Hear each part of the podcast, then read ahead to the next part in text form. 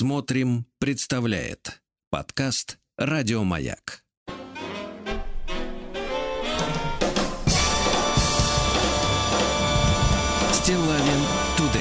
Знаю, знаю, дорогие товарищи. Наконец-то пятница, да? Ну что, Владик, я смотрю, вам нравятся женщины 70-х. Даже 80-х. Это 80-й год. Очень Да вы что? симпатичная женщина, да. Не то чтобы симпатичная, а просто красотка. Да, да, да. Ну что же, Владик, я слышу по голосу, вы оклемались от хорошуна. От хорошуна. Слушайте, Да. опять что он не уймется? Нет, не он. А Подтянулись другие. Господи, ну давайте. Давайте, давайте, давайте прочтем. Вы же смелый человек. Ну, вот, конечно, пожалуйста, мне деваться. пожалуйста. Э, значит, э, доброе утро, Сергей. Вопрос такой. Надо тревожную музыку. Да, да, ловить. да, сейчас. Что тут понимаешь. Будет. Там кто-нибудь есть в соседнем кабинете, чтобы подхватить Владика? Э, Давайте, давайте. Доброе утро, Сергей. Вопрос такой. Все не найду в инете ничего на него. Кто такой Владик? Так. Не пойму. Видно, чувак такой в возрасте, образованный, с юмором, у него все окей. В отличие от некоторых после вашего эфира. Это не Алексей Веселкин случаем. Я, я Дамир с Лениногорска, 48 лет. Дамир, все пучком.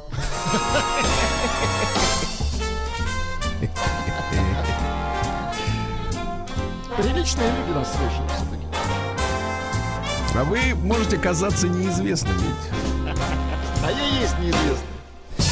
Стилавин Тудей. Так, ну и э, вы знаете, периодически мы э, достаем э, э, так сказать, Из широких штанин. из широких, да, Да. доступ к разного рода киндерам. И спасибо большое нашим слушателям за то, что они тоже мониторят вот эти вот э, э, просторы такие, да, немножко грязноватые, Потому грязноватые, да, да, да. везде, да. Вот, представьте себе, э, давайте я вам опишу фотографию. Э, Значит, э, рубрика «Девка». Давайте мы заведем специальную рубрику «Девка». Значит, э, э, Света 29 лет. Очень хорошо. Значит, на фотографии изображена женщина. Ну, знаете, как вот, э, как вам это описать? Э, Когда, например, женщина берет, вот у нее достаточно длинные шатенистые волосы, да? Так, шатенистые. Ну, достаточно длинные, да, Достаточно как-то так вот, волоски, да? Шатенистые. так. Берет, берет гребень и начинает э, делать э, челку, зачесывая от правого уха через всю голову к левому, понимаете, да? Понимаю. И образуется такой гребень волны, такой высокий.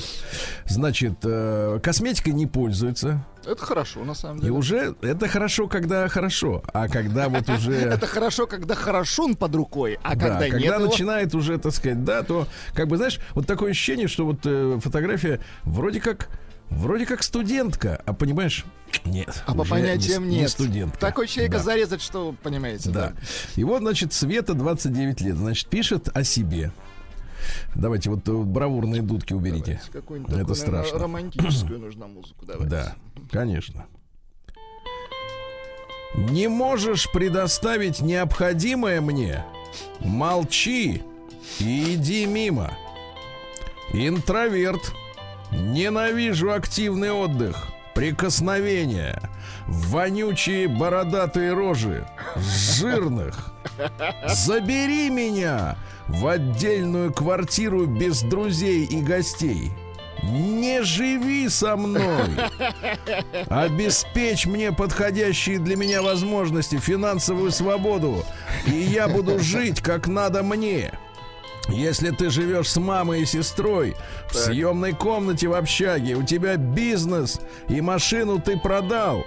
Минут семь назад ты устаешь, работаешь, и тебе всего жалко. Ты мне не подходишь. Слушайте, я так, знаете, вот э, э, читаю вот подобные объявления, да, когда люди присылают вот заявки, да, на сайтах э, этих своднических от женщин. Я, понятное дело, по мужским анкетам не спец. Вы, девчонки, кстати, тоже можете мне прислать. Вдруг там тоже чу- чудо-юдо какое-то да, оригиналы. присутствует. Наверняка, наверняка.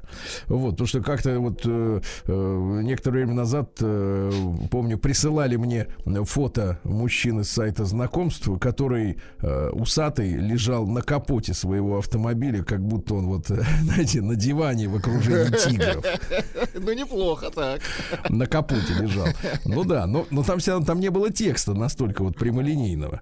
А здесь, мне кажется, знаете, вот в детстве мы же с вами помните, ну я, я, я себя не помню, но вы наверняка, у вас память хорошая все-таки, девичья. Ну, Вот, э, вы помните, мы же писали письма Деду Морозу. Да, писали. И там мы у него просили, ну знаешь, вот дет- детки, которые уже вырастают, да, они пишут, в принципе, Деду Морозу то, что они догадываются, что родители потянут. А детки помладше или подурашливее, они, значит, соответственно, туда записывали все, что на ум не взбредет.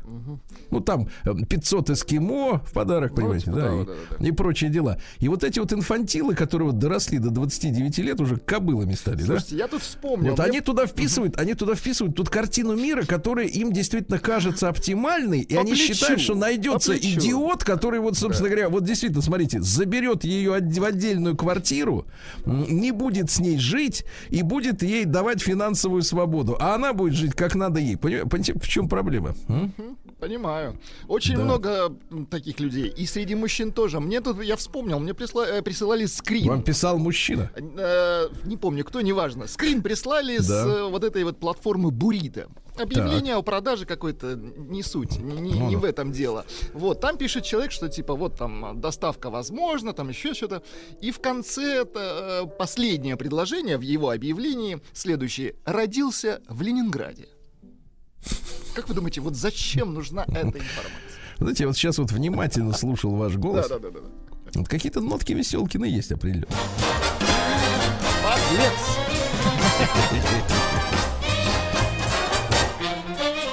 Стилавин Today. Так, ну а сейчас мы будем с вами соприкасаться с искусством, друзья мои. Мы с вами периодически это делаем. Оттолкнемся мы от вчерашней новости, ну, которую, наверное, хотели сделать бы скандалом, но не получилось. Пока что не получилось. Может быть, с нашей помощью получится. Э, В Свердловской области, в городе Реж, без мягкого знака, Режь меня вот таким, так? да. Э, Значит, э, четвероклассникам задали прочесть эротическую сказку Александра Сергеевича Пушкина. Это что ж за сказка? Вот сейчас. Ну, для вас, понятно, все сказки Пушкина эротические. Вот, да. Для вас, конечно. Да, да, да. Особенно вот мне нравятся эксперименты с корытом. А в городе Реж, Свердловской области, учитель задала четвероклассникам прочесть сказку Александра Пушкина с эротическим сюжетом под названием «Царь Никита и 40 его дочерей». Об этом, э, значит, рассказала мамаша одного, одного из, так сказать, школьников. По ее словам, задание для детей появилось в электронном дневнике. А она там лазит, значит, да, вот. Я, говорит, зашла в интернет, прочла фрагмент, глазам не поверила, распечатала, еще раз прочитала. И снова не Сыну- поверила. Сыночке ни слова говорить не стала. Не надо ему такое читать. В школе пояснили, что учительница ошиблась, по словам директора, значит, Шишкановой, уже директор. Педагог изначально хотела задать детям сказку о мертвой царевне и семи богатырях. А получилось о царе Никите и 40 дочерях. Понимаете, да? Понимаю. Вот, учительница получила дисциплинарное наказание. Ну, вы знаете, э, поскольку родители, это же, вы знаете, вот, э, конечно, это святое. Я и сам такого мнения придерживаюсь, но я прекрасно помню, как, например, э, вот у моего одноклассника Вадика Так. мама прятала в шкафу в своем белье э, книжку «12 стульев». А у Вадика не Зицер фамилия? Нет, вот, э, ну тоже ленинградец. Да, так вот, э, так вот, смотрите, и чем-то похож, может быть, даже, да, про, по кучерявей. Да, так вот, там история такая, что, знаете, почему она прятала в шкафу слово, Ну-ка. книжку, э, значит, Ильфа и Петрова? А потому что там она увидела слово «бюст». Ну да.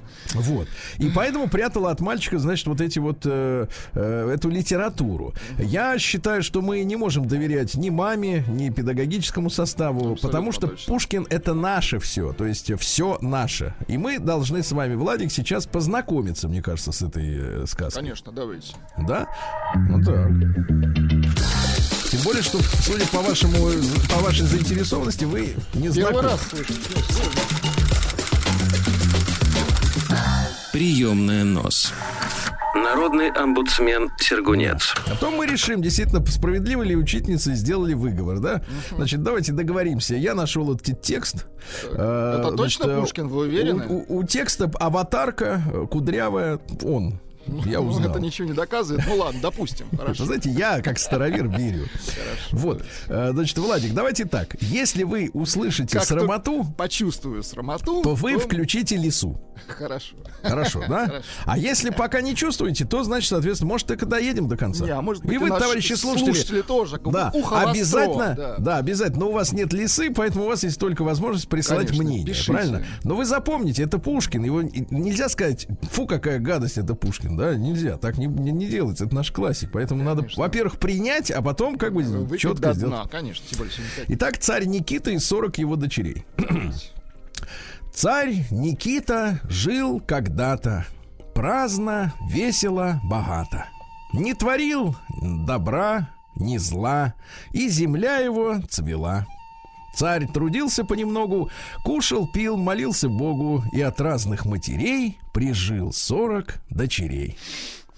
Сорок девушек прелестных, сорок ангелов небесных, милых сердцем и душой. Что за ножка, боже мой, а головка, темный волос, чудо глазки, чудо голос, ум с ума свести бы мог, словом, с головы до ног, душу, сердце все пленяло, одного не доставало. Да чего же одного? Так, без сделки, ничего. Ничего или очень мало все равно не доставало. Как бы это изъяснить, чтобы совсем не рассердить богомольной важной дуры, слишком чопорной цензуры? Как быть? Помоги мне, Бог. У царевин между ног Слушайте, ну это не Пушкин, ну что? Тихо-тихо, минуточку, это Пушкин. Нет уж это слишком ясно и для скромности опасно. Так иначе как-нибудь, а, двоеточие, я люблю в Венере грудь. Так. Губки, ножку особливо, но любовное огниво, цель желания моего. Что такое? Ничего. Ничего или очень мало у кого-то не бывало у царевин молодых, шаловливых и живых. Их чудесное рождение привело в недоумение все придворные сердца. Грустно было для отца и для матерей печальных. А от бабок повивальных, как узнал о том народ, всякий тут разинул рот, охал, ахал, дивовался, и иной хоть и смеялся, да тихонько, чтобы в путь, да Нерчинска не махнуть. Царь созвал своих придворных, нянек, мамушек покорных. Им держал такой приказ. Если кто-нибудь из вас дочерей греху научит, или мыслить их приучит, или только намекнет, что у них не достает, или двусмысленное скажет, или кукиш им покажет, то шутить я не привык, бабам вырежу язык, а мужчинам нечто хуже, что порой бывает туже. Царь был строг, но справедлив, а приказ красноречив. Всяк со страхом поклонился, остеречься всяк решился, ухо всяк держал востро и хранил свое добро. Жены бедные боялись, чтобы мужья не проболтались, в тайне думали мужья. Провинись, жена моя.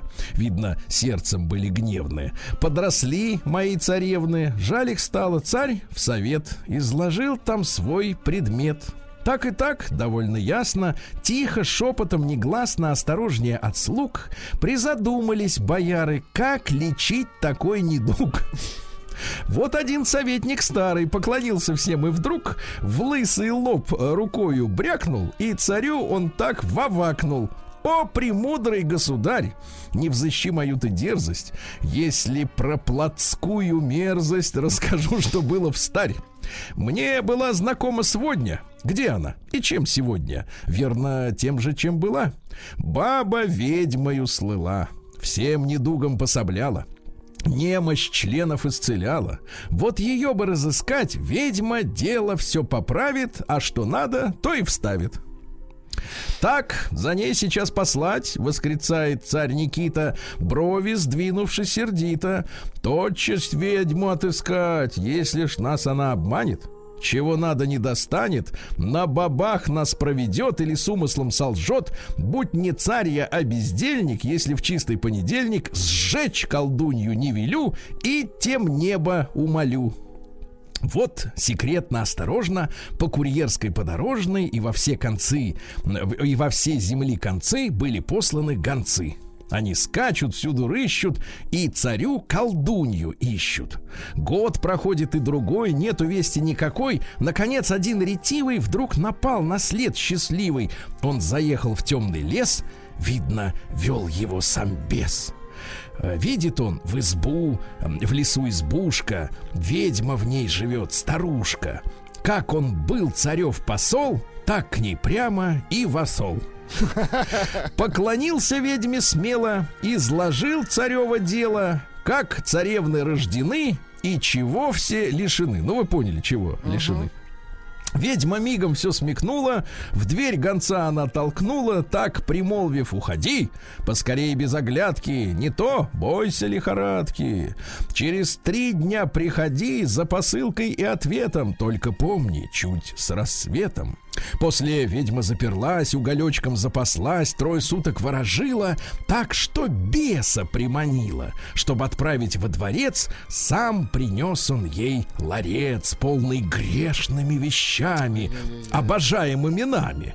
Там их было всех сортов, всех размеров, всех цветов, все отборные, с кудрями, с кудрями. Ведьма все перебрала, 40 лучших оточла. Их салфетки салфетку завернула и на ключ в ларец замкнула. С ним отправила гонца, дав на путь серебреца. Едет он, заря зарделась, отдых сделать захотелось. Захотелось закусить, жажду водкой утолить. Он был малоаккуратный, всем запасся в путь обратный. Вот коня он разнуздал, и покойно кушать стал. Конь пасется, он мечтает, как его царь вознесет, графом, князем назовет. Что же ларчик заключает? Что царю в нем ведьма шлет? В щелку смотрит? Нет, не видно. Заперт плотно, как обидно. Любопытство, страх берет и всего его тревожит. Ухо он к замку приложит, ничего не чует слух. Нюхает, знакомый дух. Тьфу ты пропасть, что за чудо! Посмотреть ей ей не худо. И не вытерпел гонец, но лишь отпер он ларец. Птички порх, и улетели, и кругом на сучья сели, и хвостами завертели. Наш гонец, давай их звать, сухарями их прельщать, крошки сыплет, все напрасно. Видно, кормятся не тем. На сучках им петь прекрасно, а в ларце сидеть зачем? Вот тащится вдоль дороги, вся согнувшаяся дугой, баба старая с клюкой — Наш гонец ей бухнул в ноги. Пропаду я с головой. Помоги, будь мать родная. Посмотри, какая беда какая. Не могу их изловить. Как же горю подсобить? Вверх старушка посмотрела, плюнула и прошипела. Поступил их ты хоть и скверно, но не плачься, не тужи. Ты им только покажи, Сами все следят, слетят, наверное. Ну, короче говоря, ребята, дочитайте вы сами дальше, да? Слушайте, ну если просуммировать все вот сообщения, они достаточно разношерстные, но так, если сделать некий вывод, то ай да Пушкин, ай да сукин сын. Вот так пишут наши Вот примерно так. Видите, птички разлетелись. А? Отвратительно, Вот так вот.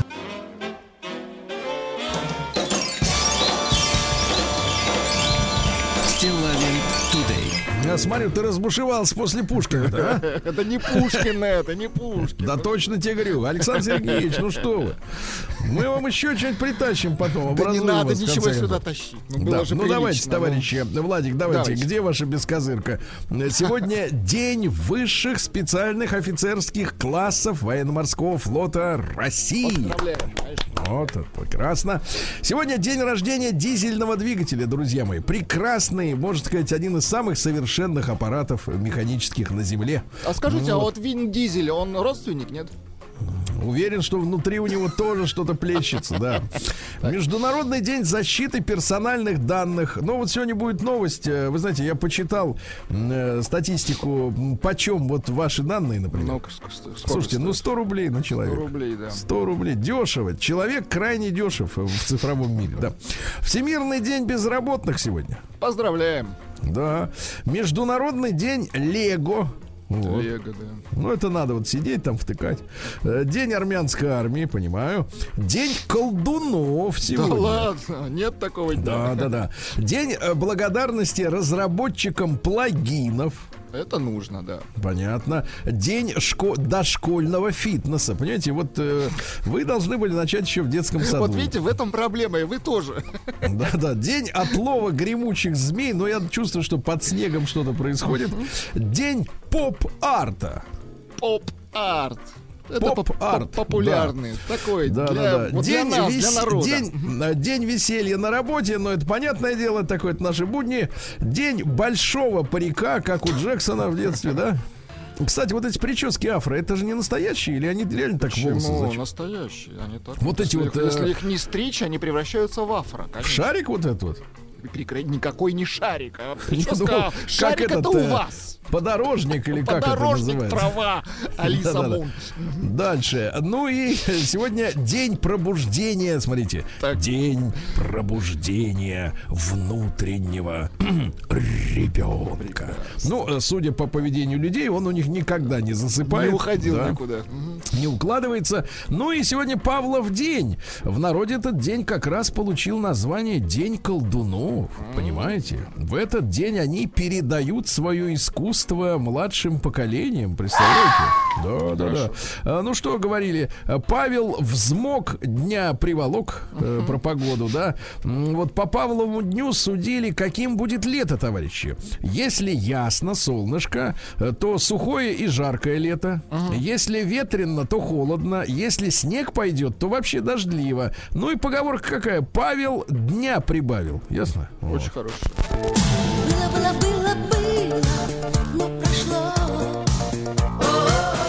Да. В тысяче, вернее, просто в 98 году, давно дело было, э, римским императором стал Марк Ульпий Троян. Троян. значит, Это был второй из так называемых хороших императоров. У них там было пять хороших, остальное все дрянь. Вот, дрянь, да.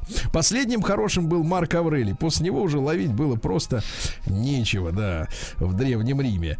Э, В 1596 году на борту собственного корабля от э, дизентерии, представляете, умер английский мореплаватель Фрэнсис Дрейк. Ага. Вот, он не мыл руки. Ну, тогда никто не мыл, так принято было. Да, Тогда да, все, да. все ромом. И то Да, полировал. внутрь- Видно, внутрь как-то вот не, не полирнул и все. Да. Он служил у, у короля поначалу капером. А каперы это частные лица, э, которые с разрешения британской короны, да, э, значит, использовали вооруженное судно. Его называли капером или корсаром. Ну и захватывали торговые корабли неприятелей. То есть это, в принципе, как Да сказать, пираты, террорист. Пираты, да. Террорист, пират, террорист, да. Вот, кстати говоря, если пиратов перевести в террористы, то, в принципе, все понятно становится, да? Ну вот, англичане, ну, понятное дело, грабил испанцев, короче говоря. И вот, видишь, а руки не мыл, да. В 1608 году Джованни Барелли родился, итальянский натуралист. Он занимался вопросами физики, астрономии и медицины. Ну, то есть переключался с одного рода деятельности на молодец. другой, чтобы отдохнуть, да. Был основоположником ятрофизики, да, представители ятрофизики, они все явления в организме, ну, болезненные или здоровые, сводили к знаку- законам физики. Опять же, у Пушкина ятра чистый изумруд. Ну Вот. вот. Ну и, значит, э, что еще сделал-то он? Получил точное измерение скорости звука. Знаете, какое оно? Ну-ка. 350 метров в секунду. Быстрее не получится, даже если вот громче крикнуть, не, не, не получится, да. В этот день, в 1701-м, Шарль Мари де ла Конмадин, а, извините, Кондамин, вот, э, да. Это французский геодезист, он составил карту Амазонки и как раз первым э, описал, что малярию, которая вот в тех местах Ага, водится, там эти комарики, да, все дела, хинином надо лечить. Молодец. Он первый сказал, надо лечить хинином, да. А в 1724-м указом Петра I образована Петербургская академия наук и Петербургский же университет. Поздравляем. Вот, всех, да, конечно. А, В 1741-м Наталья Петровна Голицына родилась, э, фрейлина, э, которая при пяти государях э, успела послужить. Представляешь, как быстро они менялись в то время. Ну, это же время дворцовых переворотов, да? Так вот, именно с нее Александр Сергеевич-то, уже упомянутый сегодня, пиковую даму выписывал. Ага. Да, да, да, да, да. Вот, говорят, была надменная, да. Ну, то есть не расшаркивалась перед чернью. Вот. э, К ней обязательно везли на поклон каждую молодую девушку. Чтобы она могла выходить в свет и присматривать себе там этого женишка, да? Ну Вот. И гвардейские офицеры к ней ездили, понимаете, да? Такая сваха, вот. те- сутенер. Не сутенер, а просто вот как бы одобрение, да? Королевских, да. Она могла Мастей. сказать, ах ты гадкий, не приходи сюда больше, да. Вот, э, что же, была дурна собой, имела большие роскошные усы, бороду. Какой ужас. Ее звали принцесс Мусташ. Как она То есть- продержалась так долго то есть усатая княгиня, усатая, мусташ, да, вот, или усатая фея ее иначе э, звали, да. Вот э, в светских кругах ходила легенда, что Наталья Петровна приходилась императору родной внучкой. Вот. И э, императрица Елизавета Петровна, как и ее отец, осыпали, значит, особыми милостями ее, давали бабки, да. Ну и, наконец, э, э, когда ей исполнилось э, э, 25 лет, а усы у нее уже выросли, Уже пошла ее борода. выдали, выдали замуж за очень красивого 35-летнего князя Владимира Голицына. А как так вышло? Насильно, что ли, его женили? Ну вот дело в том, что а, у него была проблема. Он был красив. Так. Это не проблема. А проблема в том, что у него э, большое было имение, а вот бабки были как-то вот э, ушли. А, понятно. Ну и, соответственно, она поправила его состояние, а он ее счастье. Она такая кризис-менеджер его встала. Да, да, да.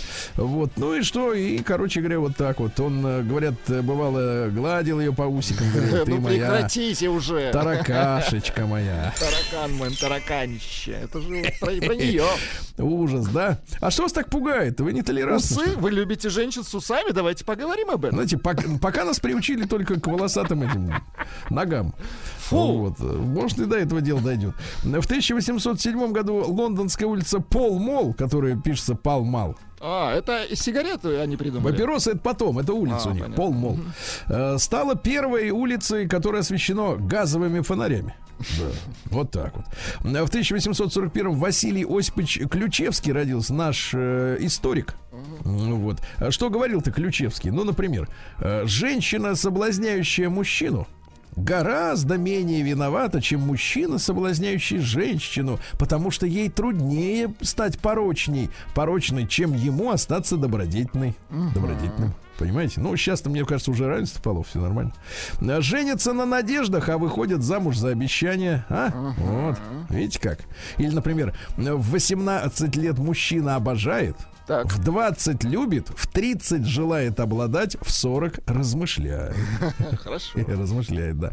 Ну и давайте еще от историка. Историк, он же кучу литературы перелопатил, да?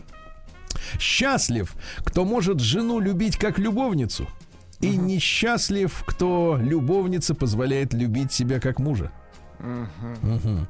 И, наконец, мужчина любит э, обыкновенно женщин, которых уважает. Женщина обыкновенно уважает только мужчин, которых любит. Потому мужчина часто любит женщин, которых не стоит любить. А женщина часто уважает мужчин, которых не стоит уважать. Мгм, Тоже Видишь, как элегантно. закрутил. Элегантно.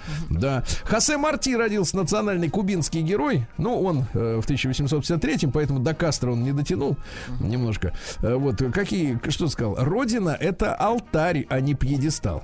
Мгм, Точно. Понимаете? Точно. Хорошо Да, сказано. да, да, вот видите, вы даже согласны. В 1853 Владимир Сергеевич Соловьев родился. Сергеевич, путать, другой. да. Да, да, да. Религиозный философ и поэт, и публицист. Э, Семьи он не имел. Ну, Говорит, видите, не- занимался некогда. серьезными делами. когда Некогда, да. Был убежденным, кстати, западником. Это не очень хорошо. Говорил, да? что надо жить как они. Ну Вот. А, значит, э, говорил следующее, интересная мысль. Смотрите. Свобода — это когда не нужно выбирать. Мгм, Интересно, да. Ну, когда вот... э, Все пучком. Когда все равно, да, получается? Ну, да-да-да. Вот э, стихи писал, например. Давайте. Лишь год назад с мучительной тоскою, с тоской безумную тебя я покидал, и мнилось мне, навеки я с тобою, и жизни свет, и счастье потерял. Мгм. Ну, не очень, да? Не забористо, как вы говорите. Голландский антрополог Эжен Дюбуа родился в 1858 Вообще был военным врачом и на острове Ява обнаружил э, скелетные остатки ископаемого предкова предка человека, назвав его Питикантропус эрректус. Эректус. Красивое То есть название. прямо стоящий, понимаете?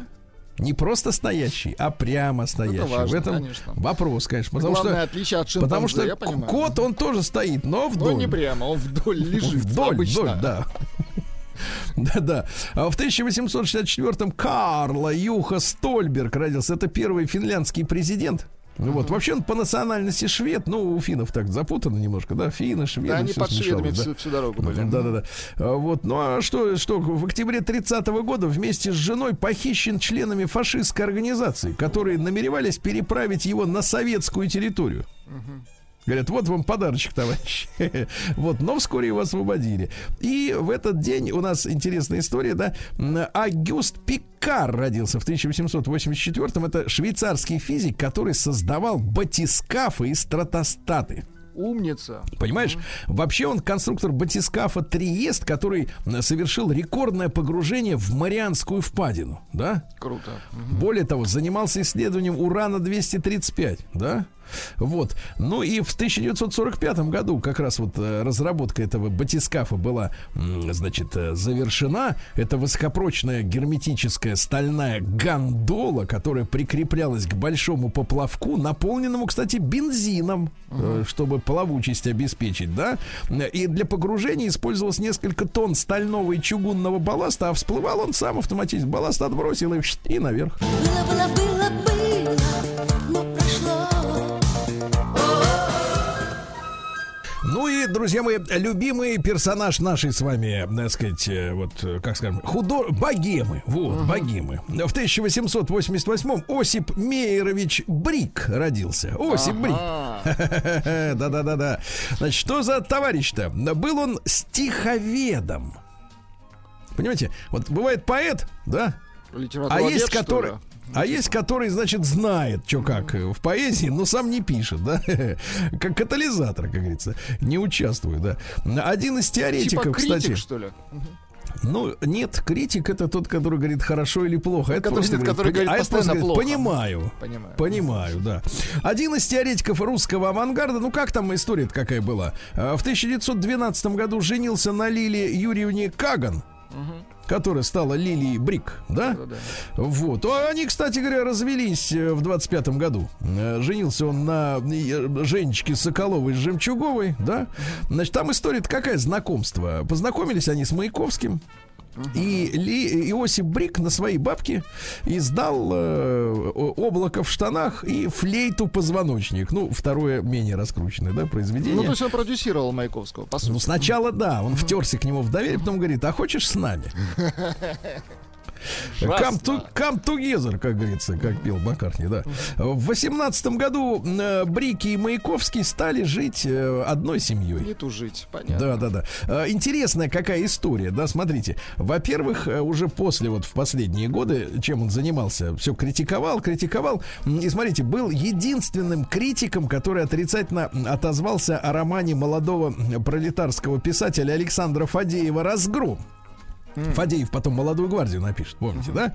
Так вот, он выступил со статьей, и в которой он, в- этот Брик, да, выступал не против конкретного сочинения, а вообще против художественной литературы. Говорит, нам художественная литература вообще не нужна в Советской России. Ты. Да. Умер, кстати, у порога квартиры, в которой жил от остановки сердца. Понимаешь, подошел из лифта, и все. В сорок пятом году его, кстати, не стало. Э, Цитаты из Осипа Брика. Давайте, мужчина элегантный. Отличие хороших стихов от плохих таковы. Так. В хороших стихах запоминаются хорошие строчки, в плохих плохие. Он прав, кстати, да. Ну и другое философское, вот на вас похоже.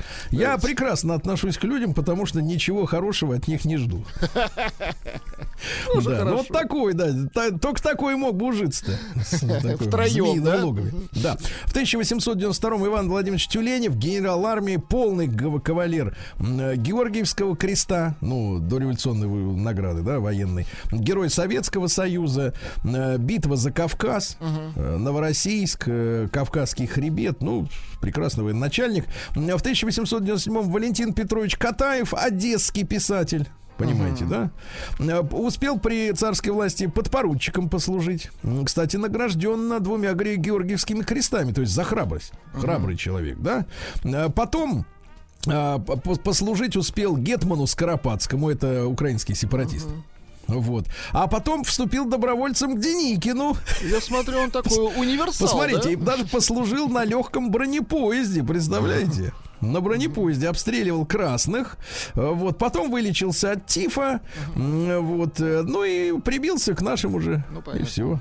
И стал писателем, Кстати, понимаете? ну, Много повидал, на самом деле. И с той Конечно, стороны, и с тертый калач да, вот да. в этом случае Да, уместно, да. точно. В 1906 году Петр Дмитриевич Грушин, наш замечательный создатель ракетно-зенитных комплексов.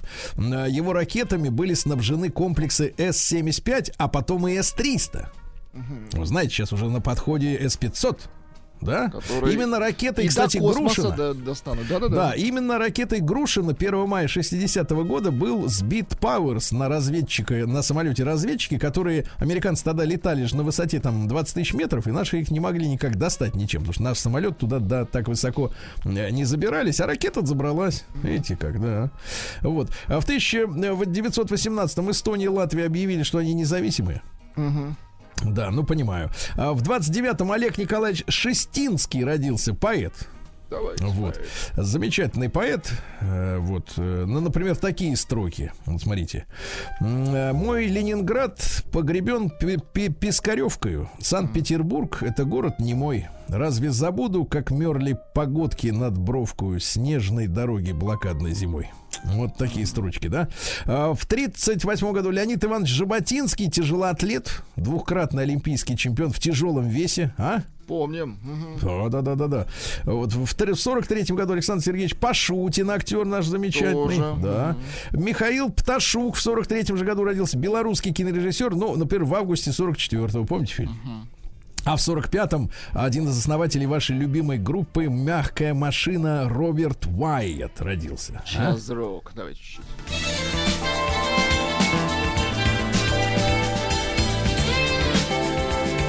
Понимаю. В 55-м году Николя Саркози. Ну что ж, с Николя творится Что-то его плющит. Плющат, Последнее время под да. следствием, да, Да, под да. следствием находится. Вот. Но вообще он из венгров. Вот. Говорят, что его, так сказать, усадьбу фамильную наши танками раздавили. Вот, когда брали Венгрию. он Освобождали от беженец, фашистов. И он, так сказать, имеет некоторый зуб. Зуб имеет, да. Вот. э, Сергей Александрович Дроздов в 55 году родился. Певец и солист э, вокально-инструментального ансамбля «Синяя птица». Давайте. Вот какая ты, а я дарил цветы. Музыка Добрынина. Гениально, конечно. Да, да, да. А В 59-м родился ваш любимый кинорежиссер Франк Дарабонт. Ну, режиссер? ну? «Побег из Шушенко» неплохой А, фильм. да, хороший. И «Зеленая миля» тоже неплохой, тоже да. Ну, давайте, ребят, вспомним, конечно, сегодня Сережу Супонева. Да, замечательный был мужчина, который делал э, детское телевидение, да. К сожалению, в 2001 году э, э, погиб э, вот э, на снегоходе. Очень опасная история. Дело в том, что подо льдом скрывается обычно много всего, да. Вот, но он налетел на мостки деревянные, к сожалению, на скорости. Э, В 68 году родилась Сара Маклахлин. Есть такая певичка? Есть такая. Ну-ка, дайте. Она голосистая, хорошая. Да. В 81-м Элайджа Вуд, глазастый такой, у него на Да, выкате. да, да, этот, как его, мелкий. Гоблин. Ме- мелкий, да-да-да, из Да, «Властелина гоблин, колец». да, да, все гоблины, конечно. Ну вот, а что говорил-то? Я хотел пойти в кулинарную школу в свое время, но так и не собрался. Зря вот, вот напрасно. Мне кажется, повар с такой хороший, ну внешностью ладно, вызывал бы доверие у посетителей ресторана. Хабитец вот. Да, ну и в 96 году не стало в этот день Иосифа Бродского. Внезапный инфаркт ночью, понимаешь? Такая вот история, да. А, Стихи. Воротишься на родину. Ну что ж, гляди вокруг, кому еще ты нужен, кому теперь в друзья ты попадешь. Воротишься, купи себе на ужин какого-нибудь сладкого вина. А? Хорошо. нормально.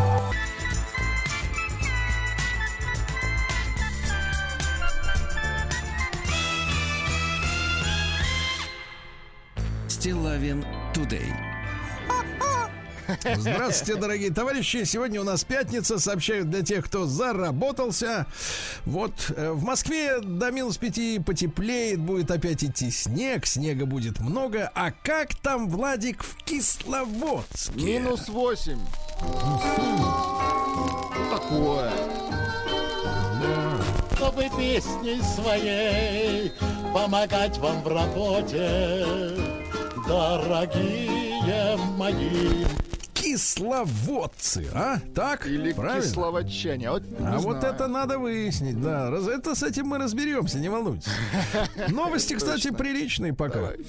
А, Старое озеро Кисловодска может стать водоемом и для плавания, и для разведения рыбы. А? Класс. Все плывут. Нырнул и рыбку поймал. Да-да-да. А Ставропольские лимонады будут разливать в кисловодское стекло. Понимаете? Да-да-да. В Кисловодске установят 40 контейнеров для сбора стеклянных бутылок и стеклянного боя. Вот. Э, так сказать. э, Ну и в рамках акции, значит, все установят, соберут, переработают и разольют туда, понимаешь, лимонад и минеральную воду. Слушайте, ну А? пока все прилично. Для, смотрите, кисловодчан. да. Понятно? О, кисловодчане все-таки. Дорогие мои кисловодчане, вот так надо правильно говорить. Кисловодск на новогодние праздники посетили вдвое больше туристов, чем годом раньше. Очень Хорошо. хорошо. Не бывали вы в, Кам- в Минводах-то? Да куда мне в Минводы, я из Сочи. Ну какие Минводы? Ну, а п- пропить это... Пропить, да. А в Кисловодске установили необычный памятник собаке на проспекте Ленина. А скульптурный пес закидывает лапу на парапет у лестницы, чтобы опорожниться. Ну Вот. А, сообщают местные, значит, глава, глава Кисловодска товарищ Моисеев э, сказал следующее. Когда исчезнут бездомные собаки, Так. Один только пес останется точно. Скульптура «Писающий мальчик в бельгийском Брюсселе» теперь не одинока. Очень хорошо, да. Прекрасно, романтика. В Кисловодске живет самый юный чемпион Северо-Кавказского федерального округа по грэпплингу. Грэпплинг. Да, золотую медаль получил Руслан Суховей. Юный спортсмен выступал в возрастной категории от 6 до 7 лет, хотя самому борцу всего 5. Понимаете? Себе. Ну-ка быстро найдите, что за грэпплинг такой, что надо делать. За что хватать? Да. Грэпплинг, понимаешь. Ну, еще сообщение из Кисловодска замечательное. Появится один из самых протяженных каскадных фонтанов. Э, Каскад будет состоять из шести малых чаш э, в одной общей э, круг- круглой чаше и одной общей, да. В итоге протяженность будет около 60 метров. Такого еще не было никогда. Кстати, это на проспекте Ленина, недалеко от писающей собаки. Вот. А что за грэпплингом, Ну, Владик? это единоборство. Ну, А что надо делать? а, захватывать противника. Захватывать. Крепкой Захват. хваткой, да-да-да. И не Ну, короче, отдавать, да? Вот, вы знаете, ну вот с виду приличные новости, я честно, честно могу сказать, э, жесть я отфильтровал, к сожалению, так сказать, ну, чтобы поберечь Ну, ваши понятно. нервы, но вот не воруют, понимаешь, вот это чувствуется. Удивительно. Удивительно. Не ворует. Удивительно. Удивительное рядом. Стилавин Тудей. Удивительное там. Да. Значит, российские ученые создали аккумуляторы из использованных медицинских масок. Отлично. Господи Иисусе. Так вот, э, питать часы и светильники. Ну, Э, что-то емкость батарей, емкость батарей 98 ватт часов на килограмм. На один килограмм, то есть не густо, да? Вот они что делают? Э, Значит, э, маски пропитывают, э, значит, пропитывают чернилами из графена. Так. Затем прессуют их под давлением друг к дружке, нагревают до 140 градусов. Э, Между двумя электродами из материала кладут изолирующую прокладочку. Да, она тоже может быть сделана из масок. Ее пропитывают электролитом. Ну и помещают в коробку. И вот тебе аккумулятор. Да А? гениально, отлично. Вот видите как. Кстати, цифры-то мерзкие. 130 миллиардов масок выбрасывается в мире ежемесячно. Ну, конечно. Ну, Я вот не знаю, зачем мы выбрасывать-то? В смысле, носить до, до конца? Нет, До, ну до они не- человеческого ну, конца. там что, там заушник оторвется, ты обратно его приклеи и Заушник. носи дальше спокойно. Зачем, так сказать, это Вы нас не виду. Сергей. В банковских картах появится сканер отпечатков пальцев, представляете? Хорошо.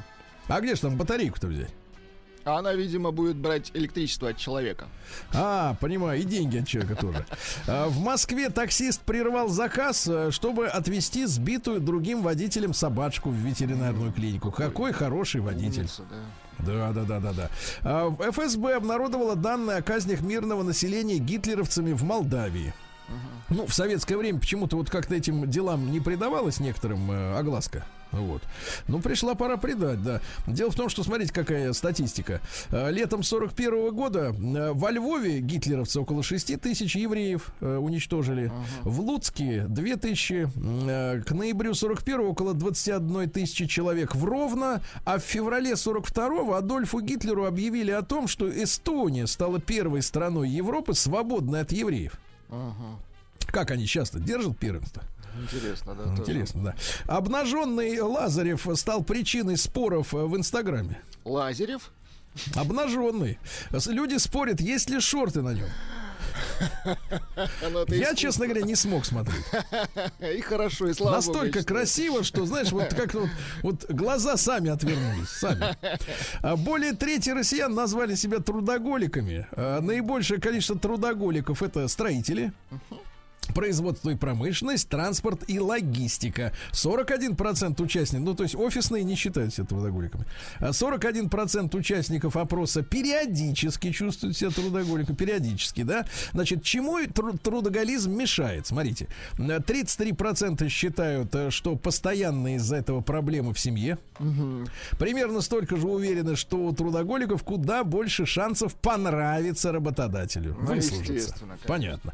А, расставания повысили у мужчин риск не только психических заболеваний, но и ухода от жизни. Вы представляете? Ужас какой. Мне кажется, вот если это исследование брать за основу, да, это именно у мужчин. Женщины легче относятся к этому делу, да, к расставанию. А, давайте так, надо включить в уголовный кодекс. Если, так сказать, э, Отменить, иници- отменить расставание, конечно. не, не, нет, проявила инициативу, если женщина по расставанию с мужчиной, да, отвечай за, за, за- по статье за доведение до психического Плати заболевания. как минимум штраф, конечно. Конечно, это- и пусть думают сначала головой, чем, да, потому что Чем э- этим, да. чем этим своим вот этим, да, мозгом. Да, значит, одомашнивание котов уменьшило их мозг. Понимаю. А зачем мозг, если Ну кормят? зачем, правильно? если все под рукой? Ну, Конечно, не под рукой, а под ногой. Под лапой. Вот, Ж- Владимир Вольфович Жириновский заявил о желании стать генералом. Ну, дайте человека генерала. Ну, Дайте что, ну, погоны Жириновского и Милонову Да, да. тоже дайте погоны. да дайте, ну, человек заслужил. Ну, около половины россиян, сидящих на диете, испытывают чувство тревоги. Слушайте, они сначала, значит, едят, Так. Потом сидят на диете, да? 20%, которые сидят на диете, постоянно что-то забывают. Вот, а 26% периодически что-то забывают. У 46% сильная паника. э, 42% неспособность сосредоточиться. Нет, вы знаете, я вот сразу вот вижу вот э, человека, который целенаправленно худеет, причем, знаете, по жесткой схеме, да? Мгм. Он психический, как правило. Нет, он как напряжен, он не- некомфортно с ним, да, вот женщина некомфортно, она вся вот как-то вот, особенно ты когда при ней, например, начинаешь есть вот ваш Да-да-да. любимый стейк, да, А ее прям нельзя, корежит все, нельзя корежит, понимаешь, у нее запахи эти, они сводят с ума, она сидит эту траву по одной волосине там ест в час. Потому что на самом деле, на самом деле, Владик, можно худеть ведь э, вкусно. Конечно. Не, А они что делают? Они именно голодают. И вот в этом идиотизм-то. Дальше. Чудо, ребята, чудо. Вот помните, было недавно чудо над Гудзоном? Ну-ка. А теперь Россия подарила миру чудо. Фискальное чудо. Дело в том, что доходы федерального бюджета на 35% превышают заложенный э, в законе бюджетный план по сбору налогов. Представляешь, собрали Ну, налогов на 35% больше. А это ведь зависит от нас с вами. Платить стали аккуратнее, правильно? Плати, Да, так что живи всех- спокойно, конечно. В Касперском в компании рассказали, сколько стоит персональная информация россиян в Даркнете, да? Так вот, пожалуйста, пожалуйста, если просто скан вашего паспо- вашей паспортины, 100 рублей. А, Вот, э, целый пакет, например, паспорт, селфи с паспортом, ИНН, СНИЛС от 300 рублей, да? Извините, по поводу масок. э, Вот Наталья Ухова из Московской области написала. Здравствуйте, дорогие ведущие. Очень люблю вашу передачу о масках. Использую и кипячу. Просто в воде 2-3 минуты. Не добавляю никаких моющих средств. Потом сушу, фасую в пакеты Так. и снова носим. И так с 2020 года. Бережем планету. И так с 1917 я понимаю. Слушайте, а ведь так можно и туалетную бумагу Слушайте, стирать-то, да? Ну прекратите. Да, отстирывать, да. Ну и пару сообщений еще буквально. Робот э, из университета Федя. Джона Джонса Хопкинса впервые прооперировал свинью без участия человека. Круто. Ну, то есть он ее и держал, чтобы Но она, она выжила или и так резал. пока? Неизвестно. Прооперировал. Это же разные этапы. Понимаешь, Конечно, одно дело конечно. операция, другое Одно дело, дело просто выживание. порезать свинью-то это Да. Или, например, на котлеты, да. Вот, да, соответственно, да, такой робот-хирург-мясник. Нет, робот-мясник. Да-да-да, такие уже Да-да. есть. Ну и, наконец, э, ну, когда в шприце закончилось обезболивание, начинается уже шинкование. да. Ну и, наконец, в Москве представили первый в России винный гид. Мы, конечно, друзья, мы на следующей неделе обязательно под это дело нашего э, кумира, дорогого товарища Гелиптермана, обязательно пригласим. Потому что, значит, прошла вот вчера презентация этого винного гида. В него вошли более, смотрите, 14 городов. Хорошо. Да? 40 виноделин. Представляешь, 40, чувак. Класс. 40. Это значит, как минимум, э, как минимум брендов, э, около сотни брендов, да, потому что у каждой винодельни несколько сортов, как правило, да, вина. М, 40 виноделин, да.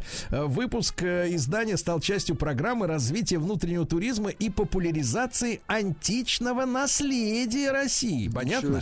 И теперь создается проект, вот смотрите, есть Золотое кольцо России, да? Это вокруг Москвы, тут виноград не растет. А есть А винное это- кольцо, да? Нет, нет, нет. Золотое кольцо Боспорского царства. Ты Красиво представляешь? звучит, да. И можно будет, понимаешь, по этому путеводителю сесть на машиночку.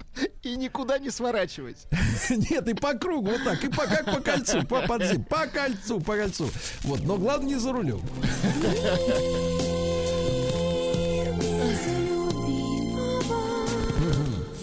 Ну что же, э, исследование показало, товарищи, бедность матери напрямую связана со слабым развитием мозга ребенка. К огромному сожалению.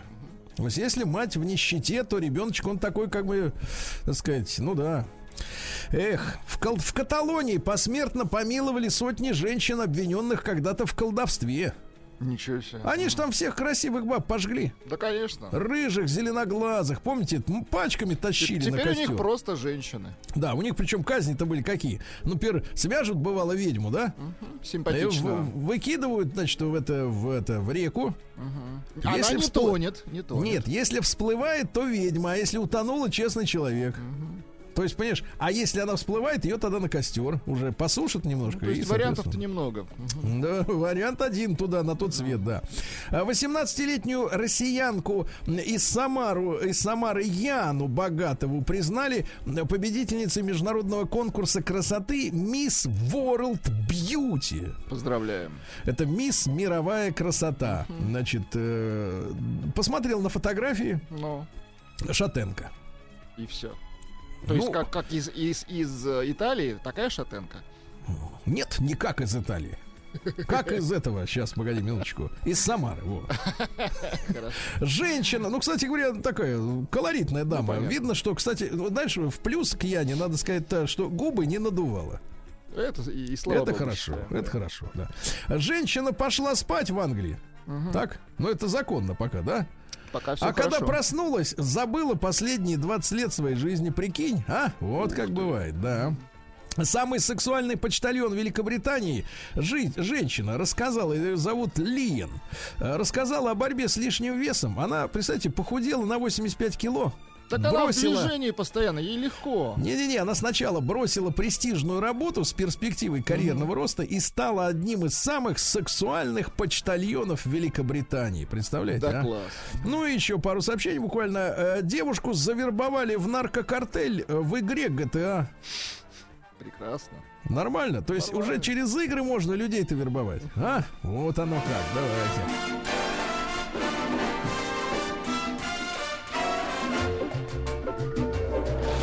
Новости капитализма. Ну что ж, на кладбище в Сингапуре запретили ловить покемонов. Жаль. Вот. э, молодожены из Малайзии получили в подарок на свадьбу газовый баллон. Тоже замечательно. Да. А Вот. Американским медикам удалось отрастить лягушкам ампутированные лапы. Хорошо. То есть они сначала им... Это Отрубили эксперименты их. производились над шпорцевыми лягушками. Шпорцевые. То есть они Вот им боли не чувствуют эти. Это особенный ну, вид лягушек. Ну, врачи точно не чувствуют боли. Вот, они сначала им отрезали, а те потом отрастили снова. Во Франции запретили конверсионную терапию, которая помогала людям изменить сексуальную ориентацию. Они лечили садомитов, понимаете? При помощи конверсионной терапии, да. Вот. А теперь наложили штраф за эти манипуляции. 30 тысяч евро, вы Ну, то есть представляете? теперь только тайком можно лечить их. Только тайком. И причем, знаешь, так лечить, чтобы человек не помнил с утра, что его лечили. Да, потому что если Что он настучит, то излечился. минус 30, да. А в Бельгии вводят загранпаспорта с картинками из комиксов. Да класс. Какая прелесть, да. Э, На заграничных паспортах, вот у нас что? У нас герб, да? У нас слова СССР, а нет, уже не СССР, э, Россия, да, Российская Федерация. А у них, понимаешь ли, рисуночки будут поганенькие. Смотрите, какие. Можно выбрать, кстати говоря, можно смурфиков себе на паспорте за- заделать. Замечательно. Это их герои. Потом э, такие у них герои. Буль и Биль, да. Ларго Винч, вот этого знаете? Я знаю, А- буль-буль а вот- героя А такого. вот и вам бы я бы на паспорт, конечно, св- сварганил бы Спиру и Фантазио. Господи, кто? Спиру и фантазию, да. А в Китае построили жилой дом с вертикальным лесом, ребята, представляете? Жилой комплекс, значит, состоит из двух зданий высотой 80 метров, которые покрыты снаружи более чем 400 э, деревьями, представляете? Прикольно. И несколько э, использовано тысяч кустарников. То есть, в принципе, со стороны это такая вот э, геометрически правильная гора. Да? Ну и что еще интересного? Пьяного водителя из Львова ж- лишили прав на 190 лет. Хорошо. 190 лет, дотянет, наверное, да. Ну и, наконец, э, э, что, что тут хорошего? Э, Муж потребовал от жены, от своей, Так. забрать у своей подруги половину денег э, после того, как она выиграла в лотерею, а билет ей подарила как раз жена. Понятно. Ты, говорит, поскольку ты подарила, ты у нее отними. И ручку Вот так. верни.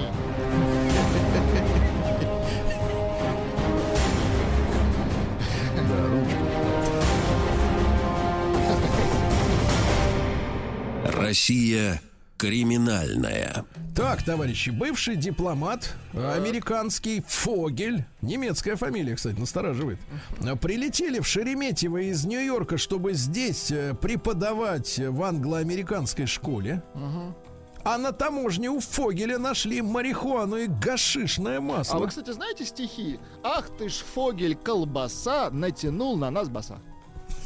Так вот, бывший американский дипломат обвиняется в контрабанде, а сейчас у него нет дипломатической неприкосновенности. Наркотики были замаскированы, марихуану нашли в упаковках от контактных линз, а гашишное масло в картриджах для электронных папирос.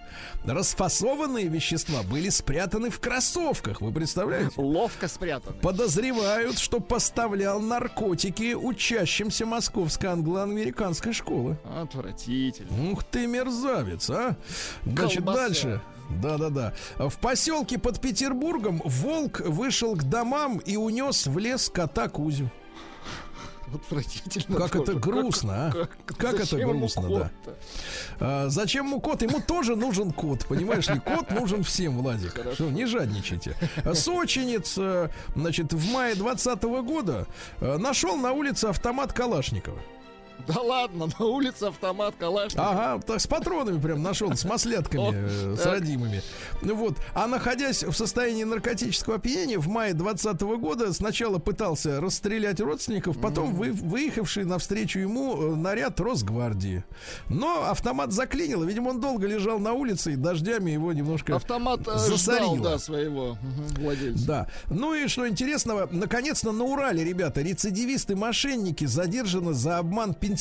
Ну, хоть какую-то гниду поймали. Значит, старая схема. Звонили старикам, которые там 30-х, 40-х годов рождения. Уродцы, И ага. говорили уроды о том, что их родственника задержали за ДТП. Ну, И требовали отдать им бабки, все, которые были дома, да? Вот, ну и за- задержали, поймали, значит, э, группу этих, так сказать, мразот.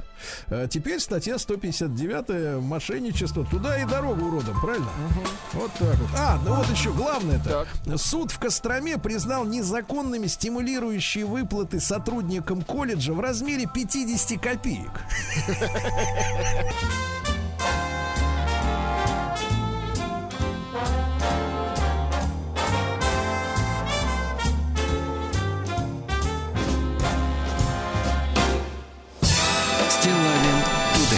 Друзья мои, сегодня у нас пятница. Я попросил Егорушку ненадолго задержаться. Егорушка, доброе утро, дорогой. Добрые. Значит, знаю, что ваша бригада от- отъезжает в э, Китай, В да? хорошем смысле. Э, Надеюсь, что да. А в каком, в каких числах тоже билеты на руках? всё? Конечно, понедельник, 31 То есть в понедельник уже летите, да? Вечером, да. Ну что, мы Маски будем ждать, купили? э, ждать Маски, конечно. маски карнавальные, да. Конечно. Будем Мы же будем в Китае. ждать э, репортажи от Егорушки из Китая. Это нам с Владиком, с Владиком очень э, ностальгично, потому что на прошлой Олимпиаде в Китае, ну, в 2008 2008 году, да, это было... Слушайте, ребята, 14 лет. Да. Не надо И считать. Я помню, как вы, да, там зажигали. С Филиппом Бедросовичем, да? Было помнишь? дело, да, помню. Да-да-да. Он на рынок, а мы в эфир вот так и зажгли. Или наоборот. Нормально, да. Так вот, э, значит, Егорушка, посиди чуть-чуть. Э, Я знаю, что ты с начальницей летишь. Я не знаю, честно говоря, как с тобой, с бородатым тебя отпустит муж ее. Э, Я- Вот в одной, так сказать, упряжке, да. Так вот, э, ну, смотрите, ребят, тема у нас сегодня. Работодатели назвали недостатки, которые их раздражают в сотрудниках. Они выкатили нам эти свои, свои черные метки, вы представляете? Предъявы. Длинный список. Да, Очень длинный. Вот Безобразие. посмотрите, что, что вы чувствуете, а вы признавайте, давайте. Значит, смотрите, больше всего в руководителя, э, в руководителях, да, вот, э, в, ру- в руководителях раздражают некомпетентность, неуважение к подчиненным, неуравновешенность. То есть могут и матом, правильно? Да. Могут. А начальников больше всего Ну-ка. раздражает, что это ленивые, необязательные черти. Понимаете? Вот так и сказать. Ленивые, необязательные. Ты ему говоришь, делай. Он, тварь, ни черта не делает. Да? Кто Подлецы. это мне говорит? Да-да. Значит, э, Егорушка, мы тебя хотим отпустить дальше работать, потому что, ну, так сказать, ты понимаешь, надо Спасибо. делать дело. Так. Вот, но вы имеете какие-то претензии к вашей непосредственной начальнице или выше? Вы в Ну, Китай-то хотите по- лететь? Повыше, не, не знаю, боязно, конечно. То есть никаких, душа в душу. Нет, я бы хотел, чтобы мне а, больше добрых и теплых слов говорили, когда я хорошо работаю. Ну, а я, а всегда хорошо работаю, поэтому я всегда хочу слышать э, похвалу. Да-да-да. Э, Скупость, кстати, эмоциональная действительно имеет место быть. Это такая, ну, мне кажется, это наша национальная такая. Это плохо, да. Ну, надо пол- улыбаться по- почаще. Да, потому что, потому что эмоции, когда, например, им что-то не нравится, их достаточно много. Конечно. Они выражаются открыто и, в общем-то, даже не фигурально. Вот, а прямо в лицо, да, если что. А вот когда, а вот, э, как бы, да, на позитив скупость. Егорушка, ну спасибо большое, дорогой, да? Вам спасибо. Э, в- Встретимся через часик. Конечно, э, в- обязательно. В, в, не- в не новой и В не не музыкальной уже, да, в старой, да, программе. Значит, друзья мои, давайте, э, смотрите, короткий, давайте промониторим, что происходит. Короткий опрос э, э, при помощи нашего телеграм-портала, WhatsApp, плюс 7967 103 5533. Отправляйте, пожалуйста, цифру 1, если у вас есть вопросы к вашему начальству. Прекрасно. Ну, вот как-то что-то вот не то, да? Мы все-таки опираемся на, э, Владик, мы за- за- занимаем правильную позицию. Мы опираемся на, на трудящийся элемент, Абсолютно да? правильно. У нас соборность. Сергей Да, Иванович. да. Это нам на- надо. Двойка, нет никаких вопросов. Э, В принципе, душа в душу. И, и улыбаются, и хвалят, и зарплата хорошая. Все замечательно. Атмосфера в коллективе чудесная. Всё, да? чики-паки. Вот. А, и, конечно, хотелось бы, э, в свою очередь, э, ну, мы не можем им э, заткнуть глотки э, людям, которые занимают э, начальственные позиции, правильно? И они тоже могут дополнить претензии к э, сотрудникам, да, своими собственными наблюдениями, потому что наверняка тоже нерадивых достаточно. Но вот ведь какая история, да? Ну, смотрите, работодатели, заголовок какой, назвали недостатки, которые их раздражают в сотрудниках, да, а именно э, лень и необязательность этих подчиненных. То есть они обещали, но не сделали. Но тут вопрос возникает, как в семейной жизни. Вот когда, например, мужчина начинает крошить батон или женщина на своего мужа или на жену, да, то, то там пьет или, например, тратит деньги на шмотки все. Ну ты же за него выходила. Или ты же на ней женился, ты же должен был проверить, кого ты нанимаешь в роли своего супруга, правильно? Так и здесь, ты же брал человека на работу, ты же должен был проверить, что он за тварь. Или он прикидывался первое время. Ну, не, а? провер- не до конца проверил. Вот да. нет, давайте, давайте сначала от узурпаторов, значит, звонок. Вячеслав, естественно, да. А может и похвалит. нет, да, нет, не похвалюсь, я как раз на вашем мельнице сегодня немножко юмора полью. Так. А, у меня уже компания, да, мы там супер крутые по продаже и ремонту автомобилей. Я считаю, что я руководитель самый, сам, самый компетентный. И такая фигня, что я иду в ремзону, и стоит блок цилиндров, да, сняли с машины, и его там, прежде чем нужно там э, утилизировать, да, его нужно там, ну, там описать, все сдать. И вот он стоит такой весь чистенький, замечательный. Я э, прохожу, я говорю, так, ребят, а что же если сделать у нас посреди цеха? Э, И со мной идет директор самого сервиса, Виктор его зовут, он говорит, ну, Вячеслав Юрьевич, ну этот блок цилиндров, мы сейчас его описываем, сейчас все сделаем, зафотографируем, пошлем в производителю, да, там, в Peugeot, и э, потом будем утилизировать. Я говорю, какой блок, каких цилиндров ты мне скажи? Говорит, ну, Вячеслав Юрьевич, ну это, это ТВС, это, я говорю, кто? Ну, Вячеслав, ну, двигатель внутреннего сгорания, понимаете? Я говорю, как? А знаете, э, там шестирядная, э, однорядная шестерка. Я говорю, а что здесь такое внутри? Он говорит, ну, вот как вы смотрите, вот здесь, здесь поршневая, сюда поступает газовая смесь, да, она горит, поэтому поршень начинает двигаться, и там это передается все через там такой-то, такой-то на колеса. Я говорю, как вот отсюда на колеса может что-то передаться? Вячеслав, два а- вопроса. Два вопроса. Первое, как вы все-таки это все выучили и зачем? Нет, ну, я, так до сих пор не понимаю, как газ, двигая поршни, которые находятся в другом месте, перед, как этот момент передается на колеса. Да, и второе, зачем вы признаетесь в этих вещах?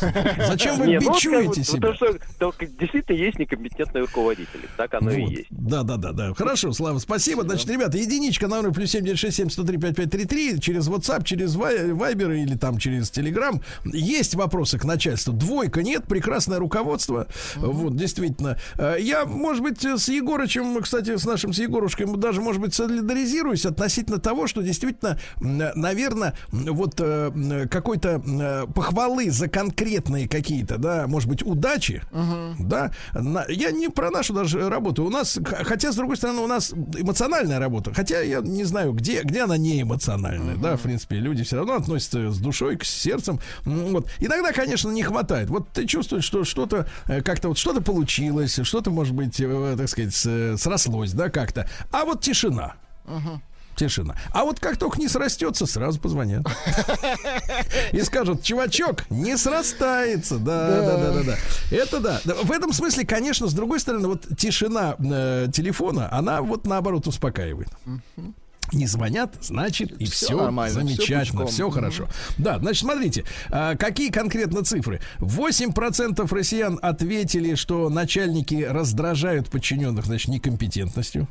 Да? А при этом отсутствие у шефа необходимых знаний, вот он нам Вячеслав сейчас звонил по телефону 728-7171, да, и рассказывал, а, больше возмущает мужчин, чем женщин. То есть женщина, в принципе, не против, если у него начальник тупой. Вот. На втором месте равнодушие и неуважение, да. На третьем, опять же, неуравновешенность, да. Вот. Ну и при этом каждого третьего россиянина, 31%, ничего не раздражает в непосредственном руководителе. Ничего, уже смирились. поним- Понимаете, то есть есть такая вот, вот выработалось некое терпение, да, уже к человеку, который стоит выше. Ну вот это не имеет никакого смысла раздражаться. Надо нервы беречь, правильно? Да. А, А, из Новгородской области сообщение Давайте. пишет Виктор. «Навг- э, работаю в такси. Каждое Да. утро начинается с крика. Ужас. Э, Виктор, а что, на вас пассажиры кричат? Или кто-то вас так отправляет на рейс, в рейс? Ну, вообще их должны, в принципе, освидетельствовать эти э, врачи. Врачи, да, да, в хорошем на смысле. давление, э, на эти самые, на Пси- алкоголь. на- на психическое На психическое, конечно, перед глазами так, трык-трык, там, так, вправо-влево, все хорошо, все нормально. Да. А, значит, э, за 12 лет, кстати говоря, вот которые проходят, проводятся эти исследования, руководители стали менее толерантны к необязательным, непрофессиональным и недисциплинированным работникам. То есть раньше было больше наплевать, а сейчас уже в два раза возросло число начальников, э, которых в подчиненных, кстати, так сказать, ничего не раздражает, понимаете, да? Вот такая у нас, собственно говоря, картина выстраивается. Ребятушки, итак, э, претензии, которые есть у вас э, к начальству, может быть, в общих чертах. Не надо называть фамилии, имена, вам еще с ними Вот работать. вам претензии из, Крас- Да. из Краснодарского края. Непосредственная моя начальница случайно попала на свою должность. Моложе меня на 20 лет. Ах, вот что вам не нравится, что она моложе вас на 20 э, лет. И гнет свою некомпетентную линию. И всегда э, в духе распекания, мол, я не понял поставленную задачу и так далее. Вадим Краснодар. Вадим, держи. Давайте Сережу из Томска Давайте. послушаем. Давайте, да. Сергей, доброе утро, Здравствуйте, добрый день. здравствуйте, ребята. Да. Доброе Так, утро. А так. знаете, я уже давным-давно не работаю, меня выгнали. Выгнали меня с работы за то, что я за то, что я слишком дерзкий. Общем А как целом ты жив-то до сих пор? А вы не любите работать, А вот что ли? Как-то вот э, с, с ноги на ногу перескакиваю, как-то вот и проходит жизнь э, бессмысленно, бесцельно. В общем, э, меня раздражало, раздражало, когда я работал, знаете, жлобство. Жлобство вот этого начальства, которое все что-то ужимается, все что-то они ищут, где подешевле найти, да как поменьше заплатить. Вот начальники, я их сколько видел в своей жизни, они практически все именно такие. Меня это очень раздражает. Прижимистые, правильно? Прижимистые, жлобы. Да, ну вот смотрите, оказывается, можно. Сегодня, кстати, день Всемирный день безработных. Вот э, как раз легок Вот на помине и вот, да? Сережа, да? Да, но в хорошем смысле безработных. А, Александр, да, из Краснодара. Саш, доброе утро, дорогой. Да. Александр. Всегда послушать. Алло, алло. Саша, Да, мы здесь. вас. Мгм. Вот. А я Так, Саша, давай подойдем к окну. Подойдем Ага. к окну, потому Или что. какой-нибудь телевышке. Да, да, говорят, обещают к 31 году ЛТЕ везде, но пока ты, ты понимаешь, на дворе 22 так что не Тол- надо. Пока только к окну. Мгм. Да. Так, еще одна Саша. попытка. Вот смотри, а у Александр. безработного, кстати, телефон нормально работал. О чем это говорит, а? О чем это говорит? О том, что человек безработный может Всегда выбрать хороший связью. телефон, свободно, Да-да-да. да, да, да, хороший тариф, хорошую сим-карту, правильно, да. Давайте еще раз Сашу попробуем. Давайте, сказать. Александр. Давайте. Саша, Саша, мы здесь, Саша. Александр. Извините, связь Ну, прервалась. извините, да. Ну, понятно, да, да, да. Ну, к сожалению, да, да, да. Где-то в полях, наверное, виноградники окучивает. Из да. Челябинской Да. области сообщение. А вот мой предыдущий начальник никогда не матерился, всегда подбирал слова таким образом, чтобы было всем стыдно. Подпись Михаил Челябинск. Да, да, да. Быть может, можно так подобрать, действительно. э, А ведь- что всем стыдно становится. Да-да-да. Вот мы сегодня с утра читали стихотворение Александра Сергеевича Пушкина, да? Да. Ни одного пошлого слова. Писал он, а стыдно нам. Да, А? агатка, агатка, Согласен. ощущение гадкое, да, да, да, да, да, к сожалению, к огромному, да. Ребят, голосуйте, пожалуйста, единичка на номер плюс 7967 103 5533. Э, есть вопросы к начальству с вашей стороны. Мы посмотрим, как у нас в аудитории э, разблюдовка. Двойка нет, прекрасные, так сказать, граждане. Вот, ну и конкретные, конкретные вещи, да. И, и вопрос стоит подспудно, как бы так вот жить, чтобы не работать, а? Вот, в принципе, да. Давайте Ваню из Воронежа послушаем. Вдруг он тоже безработный. Ванечка, доброе утро. Да, Шалом, мужчины. А, да. Что хочу сказать. Вот буквально там два звонка назад звонил товарищ, который про прижимистых руководителей говорил. Вот я руководитель, и на самом деле бесит, когда все подчиненные пытаются там, в карман заглядывать, да, не столько в карман, сколько смотреть, сколько они приносят, а вот расходы там и убыли они не считают, они видят только там, ну, условно, оборотные. Вот. И вот это вот И вот И это это вот бесит, я понимаю.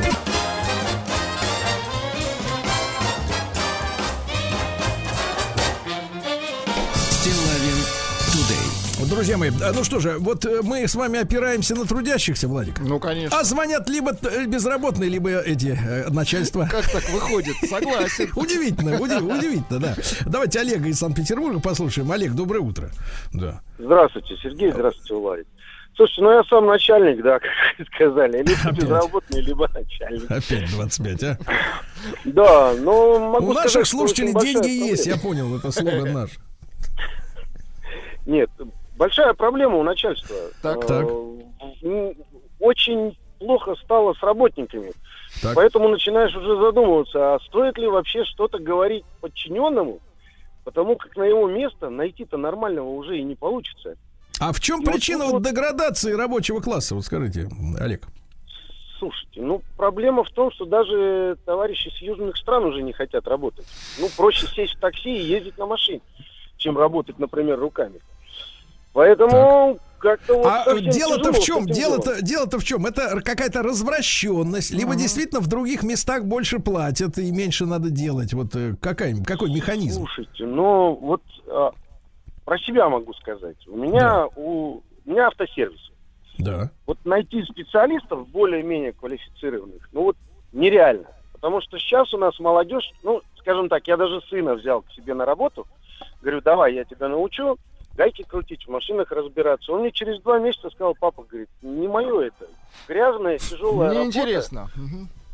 Да, нет, такой... Нет людей.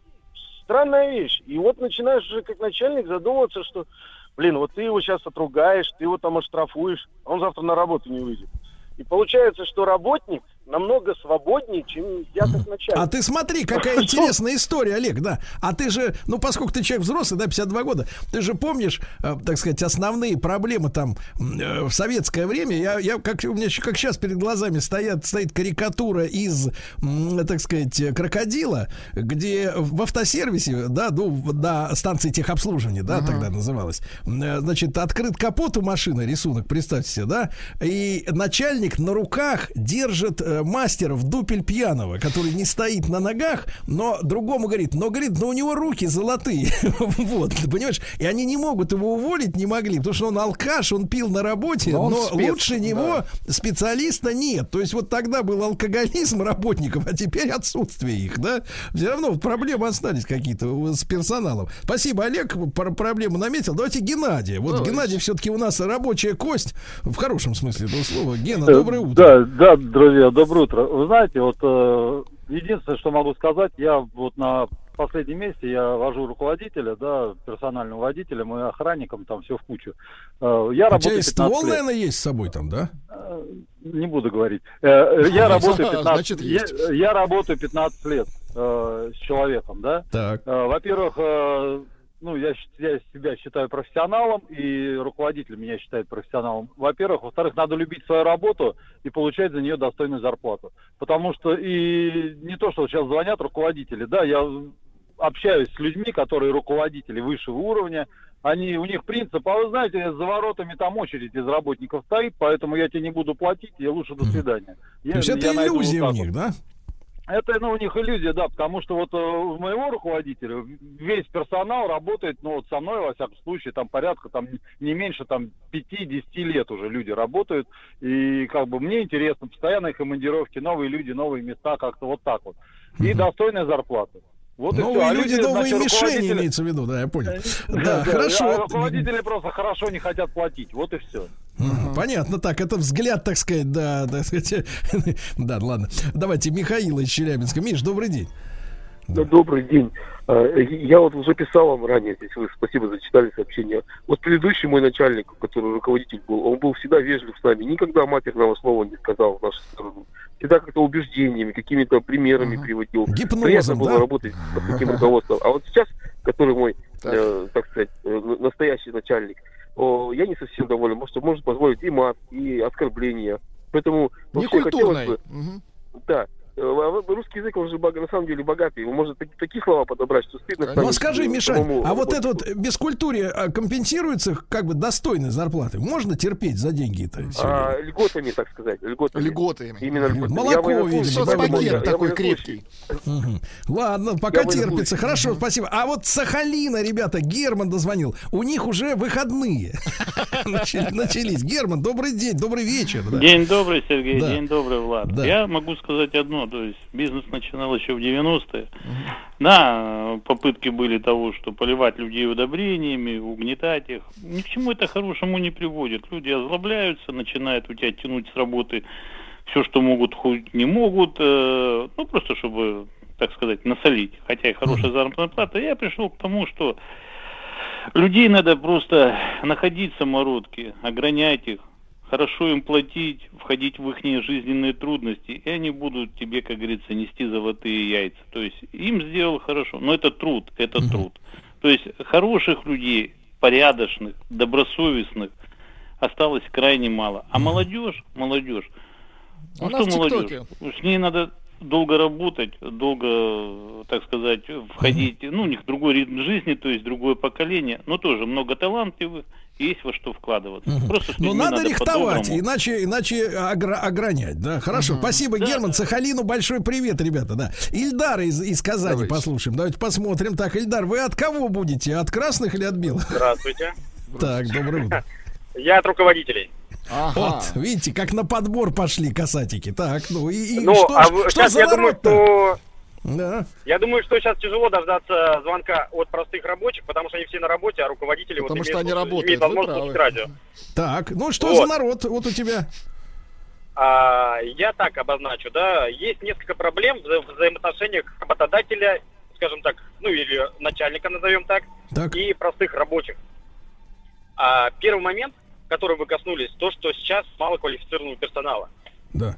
Очень все просто. Люди идут учиться в высшее учебное заведение. Им там рассказывают про то, что они выучатся и станут начальниками. Но им никто не рассказывает про то, что нужно, чтобы стать начальником, нужно маленько работать руками. Вот. А, Естественно, они приходят с амбициями, Да. поработают, даже если они поработают полгода и говорят, нет перспектив, и Да. уходят. И смотрят. остаются Это хорошо, если полгода. Я помню, а, у нас был на практике один черт, так он один день продержался. Вот. Хорошо, я понял тебя, Эльдарович. А цифры, Владик? Цифры следующие. У 65% наших слушателей есть вопросы к начальству. Ну, товарищ начальство, надо как-то ответить, Помягче, помягче, да.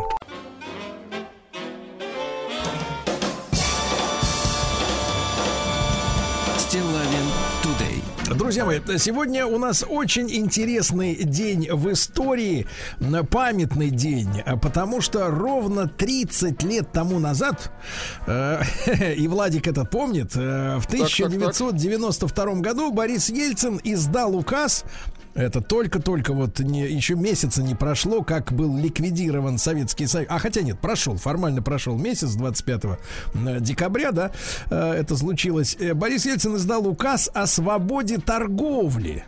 Э, И, зна- и там изначально была такая формулировка, да, что людям, гражданам и предприятиям разрешается в России торговать в любых удобных для них местах, за исключением проезжей части улиц, станции метрополитена и территорий, прилегающих к зданиям государственных органов власти и управления. Таким образом, было легализовано, ну, фактически, я так понимаю, не облагаемое никакими налогами, да, никакими сан, там, санпинами, нормами, значит, э, легализовано, легализовано было вот это массовое предпринимательство, и множество людей занялось мелкой уличной торговлей, ну, потому что нужно было выживать вот в этих жутких условиях из-за шоковых э, рыночных э, реформ, их называли шоковой терапией, но нам казалось странным, э, зачем нам терапия, если мы не болеем, ну, в принципе, так все говорят люди, которых лечат, да, терапии, да, в том числе психиатрической, а, и и если вы посмотрите фотографии, вот как раз начала 90-х, вот именно 92-й, 93-й год фотографий российских городов, и Москва, и Питер, и, и провинциальные города, то вот эти жуткие картины, когда м, прямо вот на тротуарах, да, стоят какие-то коробки, м, на них Кошмарно разложены, да. разложено, да. Но это сейчас можно там увидеть в курортных городах, там где-то помидорки бабушка принесет, яблочки, еще что-то. А там продавалось все, да, и вот целые вот эти вот площади, которые раньше были предназначены для гуляний людей, они начали превращаться вот в эти стихийные, совершенно э, чудовищные, даже не рынки, я не знаю, как это назвать, ну просто торжище какое-то, да, вот ужасное. И, и- и вот я хочу сегодня об этом поговорить, о том, что тогда происходило, что было этим этому предтечей. А, С нами на связи Николай Иванович Кротов, генеральный директор Ассоциации исследователей экономической истории. А, Называется эта ассоциация «Экономическая летопись». Историк экономики и писатель. Николай Иванович, доброе утро. Доброе утро. Николай Иванович, ну, я так понимаю, вы тоже прекрасно помните эти картины, да? Ну, а как же? Ж- жуткие. Вот, э, Николай Иванович, э, вот если чуть не- несколько отступить назад, да, и- пояснить нашим юным слушателям, когда, которые тогда только еще рождались или только еще ходили, может быть, в детский садик или еще не родились, вот какая экономическая ситуация у нас сложилась к концу советской власти, потому что сегодня появляется все более больше публикаций, которые, ну, у меня делают, у меня вызывает вывод, что был самый настоящий организованный саботаж, который приводил к чудовищному дефициту всех возможных товаров. Например, э, знаменитые бунты э, шахтеров э, в Донецке и не только в 89 году были вызваны тем, что из 20, если не изменяет память, там 9 или 6 фабрик, например, которые делали сигареты, э, 20, э, так сказать, отправили на капитальный ремонт или на какую-то 24. замену. 24, да, вот вы тоже в курсе этой истории. Ну, и как же. фактически, ну, и, и- и самое чудовищное, когда э, людей слушают на эту тему, они говорят, что даже отправляли э, специально, командировали сотрудников КГБ выяснить, как так вышло, и концов не нашли. Ну, да, Чудовищно. давайте совершенно верно. Но это у нас длинный разговор, к сожалению, так сказать, или к счастью, так сказать, очень много интересных по в этой ситуации есть и фактов, и подтверждений. У меня книжка специальная вышла по этому поводу. Как Ну, она во-первых, называется, сейчас, сразу скажите, а, пожалуйста. Акела промахнулся, запускайте берлагу. Или попытка понять смысл экономических реформ 80-х годов. Вот. И, э, два, кстати, немножко хотел поправить. Э, указ о свободе торговли вышел 24 января, а вступил он в силу 29 января. Ну, Это как бы, да, для уточнения. Ну, что, с чем столкнулась страна к, два- э, к 1 января, когда, так сказать, э, она перестала быть практически советской. Советский Союз название был ликвидирован, за 92 год был ликвидированы все советы, А, то есть первый антисоветский год. А, действительно, бардака, в 90, начиная с 90 года, было громадное количество. А, по поводу табачных фабрик, действительно, у нас практически все российские фабрики были. Сказать, табачные фабрики, большинство было в России. Так вот, неожиданно капитальный ремонт был остановлен практически все из них. А, оставались и более того, так сказать, э, в нормальное время такого никогда не было. Я хотел бы еще один, одну историю рассказать, очень характеризующую ситуацию, связанную с тем, что мы будем разговаривать. Мне рассказывал это Щербаков. Щербаков был первый зампред э, правительства, э, зам Павлова. Он э, отвечал за экономические реформы. И вот ситуация, так сказать, когда начался дефицит мяса, а это э, было, так сказать, все-таки весной э, 91 года, то он договорился, он сам выходец с автоваза, он договорился, что эшелон с мясом за деньги будет доставлен рабочим автоваза. Понимая, что, так сказать, могут быть всякие сложности, он оплатил, а, так сказать, э, э, он договорился о том, что оплата студентам, которые будут разгружать это мясо, будет осуществлена. И вот когда эшелон подходил а, к м, Тольятти, то некие люди остановили этот эшелон, дали ребятам, студентам, которые должны были взять деньги, а эшелон загнали куда-то в тупик. Его нашли только тогда, когда мясо испортилось. Ну, дальше помните фильм э, «Броненосец Потемкин», как бунт начался с гнилого мяса. Вот такая вот, такой э, саботаж был достаточно активен. Торговая, масс, э, торговая мафия тогда работала уже очень активно. Если вы посмотрите газету 90-го года или 91-го, то одна из самых главных проблем – это затоваривание грузов а, на, подход, на, на подходе к э, Москве. А, это была, так сказать, достаточно акция ну, довольно, довольно мощная. Поэтому ну, то есть, Николай вызвала... Иванович, Николай Иванович, если проводить да. исторические параллели, то это та же самая история с остановкой 18... эшелонов в феврале 17 года, когда Абсолютно верно, перебой когда с хлебом. хлеб не поставили в Петербург. То есть здесь говорить о, о, сказать, тем, о том, что естественным порядком Советский Союз умер, не приходится. Его, конечно, подтолкнули. Бестолковости было громадное количество экономические реформы, которые проводились, начиная с 1987 года, были абсолютно не продуманы. Они привели, конечно, к очень многим проблемам, но э, дополнительно подталкивали.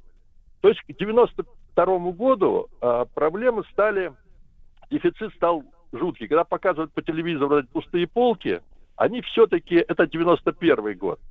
Это, э, это, э, это не 89 год, в 89 год ситуация абсолютно была другой. И поэтому э, в 92 году, когда пришло, э, так сказать, новая, новая власть, так сказать, Гайдаровская, то было принято решение, что необходима либерализация, финансовая стабилизация, приватизация. Ну, практически по всем позициям можно отдельно рассказывать. Николай Иванович, Николай да. Иванович, а насколько, насколько быстро, э, сразу же, как откуда ни возьмись, полки начали заполняться товаром, которого, казалось бы, вчера еще Это не миф. было? Это миф? миф, конечно, потому что я вот могу просто некоторые, так сказать, примеры э, представить, так сказать. Да. А, вот выступает Светлана Сорокина, наверное, всем известная, она там э, вела вечернюю программу «Вести», она 2 января пишет, сегодня произошло, рассказывает, сегодня произошла самая большая переоценка материальных ценностей, либерализация цен, о которой так долго говорили демократы, свершилась. В репортаже отмечалось, что по новым ценам продавались черствые хлебные запасы, припасенные под подсобках. Uh-huh. А дело в том, что практически большинство а, э, магазинов а, в начале, так сказать, вот после либерализации 2 января, которая была произведена, закрылись на переучет. А, потому что а, люди вообще не, не представляли, по какой цене надо продавать. Ну да. А сверху указаний не было, потому что было, так сказать, объявлено, что либерализация без каких-то жестких без условий. Ставит. Ну, без ограничений были, там дело тоже 80%, 90% э, было либерализовано. Все-таки не решились э, повысить цены, э, отпустить цены на большинство, так сказать, э, продуктов питания. Там хлеб, да. молоко, кефир, водка, кстати, тоже не была отпущена цена. Ага. А, в регионах дали, э, дали указание, что регион, региональные власти будут ее а, так сказать, будут ее регулировать. А, Николай, вот, Иванович, кстати... а, Николай Иванович, а когда, да. соответственно, с переучета открылись, люди э, вот на январских, так сказать, каникулах пошли в магазин, вот чтобы мы представляли, с какими ценами столкнулись тогда люди?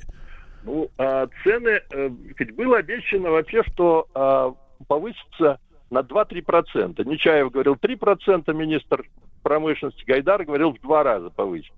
Ну вот в Новоарбатском гастрономе в продаже появилась польская ветчина по 1083 рубля за килограмм. Ну, чтобы мне представить, так сказать, э, причем э, в Хабаровске руководители колбасных цехов запросили заваренную колбасу 260 рублей – ее торговля просто перес... не решилась выставлять. Ага. А контролеров в электричках, которых в пять раз увеличилась стоимость, выкидывали на, на остановках. А, э, чтобы примерно представить, э, да, а, представить, что, что это такое, так сказать. А, пенсия в то время еще состояла, и нижний уровень зарплаты стоил 100 рублей. Да. Средняя зарплата была в два-три раза выше. То есть эта зарплата 300 рублей была вполне, так сказать, обычной. Хлеб до этого стоил 20-30 копеек за килограмм. Молоко 32 копейки. А тут по тысяче появились четырехзначные ценники. Средняя зарплата в Третьяковской галерее была 100, 300 рублей в месяц. Вот чтобы представили. цены, э, ну, то есть шок был настолько сильный, что э, магазины просто не решались. Э, в Челябинске было сообщено сметану, когда по новой цене выставили, ее купили 300 грамм за день. Николай Иванович, Николай Иванович, а вот возвращаясь к этому документу о свободной торговле, э, в принципе, э, вы понимаете, под, под, под давлением чего этот закон был принят? Он вообще предполагался или просто навер- конечно. наверху увидели, что дело швах и надо как-то народ выручать из этой ямы? Э, Совершенно верно. В программе Гайдара предварительной не было этого закона. Он был как некая реакция. Причем ее не решались, Гайдар ее, кстати, не решался подписать этот закон. А, там Головков был такой, управляющий делами, и Бурбулис, судя по всему, так сказать, был одним из основных. Написали его за ночь. Как написывают, это там есть такие, ну, как всегда бывает, любого закона множество а, героев и множество авторов. А, но основные были такой Петр Филиппов и Михаил Киселев, депутаты ленинградские. И первое название этого закона было «Свобода торговли и свобода от государства». То есть он был совершенно либеральный. Андрей Илларионов, известный нам теперь по украинским событиям, он критиковал Гайдара за его не за то, что он был нерешительный. То есть это вообще фактически, Николай Иванович, то есть это анархический закон-то? За ночь его написали с коньяком. Описывают сами, так сказать. Бутылка коньяка и одна ночь. Да. Ну, потом его, правда, вот почему он не вышел? 24 его подписали, а 29 только он вышел. Его очень сильно поправили. Потому что то, что было предложено, это было еще более анархическое. А что, а что вот в самом радикальном варианте предлагалось еще позволить людям? А, ну, во-первых, ну, сказать, во-первых, было, было вообще нек- никаких ограничений. сказать. То есть и в, да, и в метро, и в метро можно. в метро, так сказать, а помните газеты, сколько, сколько, киосков потом в метро появилось? Конечно. Плюс к этому, э, что очень важно, так сказать, что тоже дополнительно, э, было разрешено, э, во-первых, ввели предельные торговые надбавки, так сказать, вот все-таки формально ввели в новый закон, и от- от- отказались, отменили торговлю валютой, потому что в первом варианте было а, предприятия, независимо от форм, а, так сказать, собственности, имели право э, торговать э, на, э, за валюту. То есть э, запре- было, было запрещено, то есть разрешать. Утром объявляли э, курс, и по этому курсу на валюту имели право торговать магазины. Этого тоже не оказалось в окончательном варианте. Хотя, Николай Иванович, я э, прекрасно помню, как я вот приехал в командировку в Москву в 93-м году из Питера, и я помню, что, в принципе, в киосках, или, как в Питере говорят, в ларьках, в Москве можно было рассчитаться именно долларами, э, вот, или там Нет, я в данном дойчмарками. случае не о исполнении, а о законе. Мгм.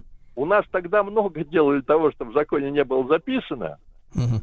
А, помните знаменитый лозунг «Все разрешено, что не запрещено» законом? Это гайдаровский вариант. Ой, не этот так сказать, горбачевский а, вариант а, юридический. А, конечно, сказать, ну, там скромно писали не на доллар, писали СКВ, появилось знаменитое Да-да-да. такое сокращение. Да-да. Николай Иванович, а вот э, можно предполагать, э, ка- какое, какая часть, какая часть населения занялась этой самой торговлей и, э, в принципе, кто был контролером этой торговли? Или она оставалась достаточно долго стихийной? Или уже тут же подъехали ракетеры, или как иногда называют ракетиры, и начали все эти вот э, стихийные э, торжища крышевать? Не, ну, конечно, так сказать, начали, так сказать, это здесь сложно. Сколько, сколько э, было, так сказать, э, сказать сложно, но единственное, вот официальной, э, можно, есть официальная цифра 20 тысяч точек по Москве. 20 тысяч точек на 20 улице. тысяч точек на улице было, появилось. По поводу того, по поводу ограничений, в законе отдельно писалось, что запрещалось задержание и изъятие любых грузов, перевозимых транспортными э, средствами, а также истребование каких-либо документов на эти грузы, за исключением случаев, предусмотренных действующим законодательством. То есть запрещалось категорически так сказать, вмешиваться в это. А, сказать, э, э, э, местные власти требовали, чтобы они поощрялись или помогали им, это было, так сказать, очень либеральный закон. Но он недолго просуществовал, кстати, в таком виде. А, Когда Николаевич, а говорите, что- когда, а когда вот эта вольница и по какой причине была свернута? Ну, э, вольница э, была уже первично э, через полгода. 23 июня вышел указ о некоторых мерах по реализации указа о свободе торговли. Потому что мы пришли, там было указано уже теперь предприятия и граждане осуществляют торговлю в местах, отведенных органами исполнительной власти. Но причина, потому что одна из причин, конечно, глав, глав, э, э, взвыли, конечно, все санитарные врачи. А потому что э, была оценена, Москва была стала помойкой. Да. Причем она существовала таким образом многие годы, хотя, так сказать, уже вот с июня месяца э, начали немножко чистить.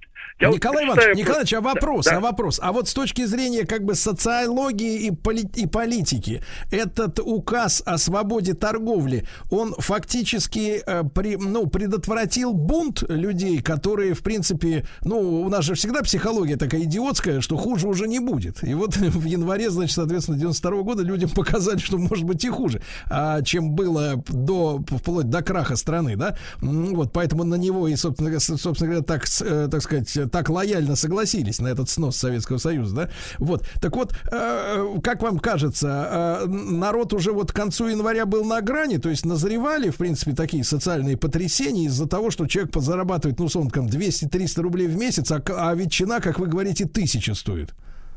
Понимаете, э, вообще он в первую очередь продемонстрировал, что э, реформы, которые были запущены, они приводят к, э, к результатам противоположным, которых намечали, э, сказать, намечали их авторы. Сложно сказать. Была депрессия жуткая совершенно. С одной стороны, страна была, конечно, сильно расколота в том отношении, что кто-то... э, когда, знаете, э, бунты происходят э, тогда, когда э, идет начет подъем. А тут была настолько мощная депрессия. Люди же, там 40 миллионов человек, это э, Яковлев говорил, 40, э, э, 40 миллионов человек, это, это были люди, которые ну, э, оказались совершенно никому не нужны. Те профессии, которые были э, в Советском Союзе, Да. они были они были уничтожены. Ну, фактически Кто- ликвидация среднего класса, да, то, что мы называем такими ну, даже не терминами. среднего класса, так сказать. Ну, какой-то там даже технической интеллигенции во многом, потому что научно-исследовательские институты были закрыты. Кто только не пошел. Там, там появились еще челноки, помните? Да-да-да, с баулами, да-да-да. Ну, Да, то, есть, это, то, есть, кстати- то есть, вот интересный вывод, Николай Иванович. То есть, от бунта тогда страну в январе 92 года спасла именно депрессия страшная, да, которая навалилась ну, в на какой-то людей. степени, да, так сказать, кто-то... Выживать надо было любыми средствами. И поодиночке, Поэтому- к сожалению. Николай Иванович, ну, а вам огромное спасибо. Буду э, безумно рад с вами снова услышаться в эфире. Вы замечательный рассказчик и много очень интересных фактов. Николай Иванович Кротов, генеральный директор Ассоциации исследователей экономической истории, экономическая летопись, э, историк экономики, э, писатель. И мы сегодня поговорили о свободной торговле в, в постсоветской России, которая наступила, такая вот торговый рай в конце января 92 года.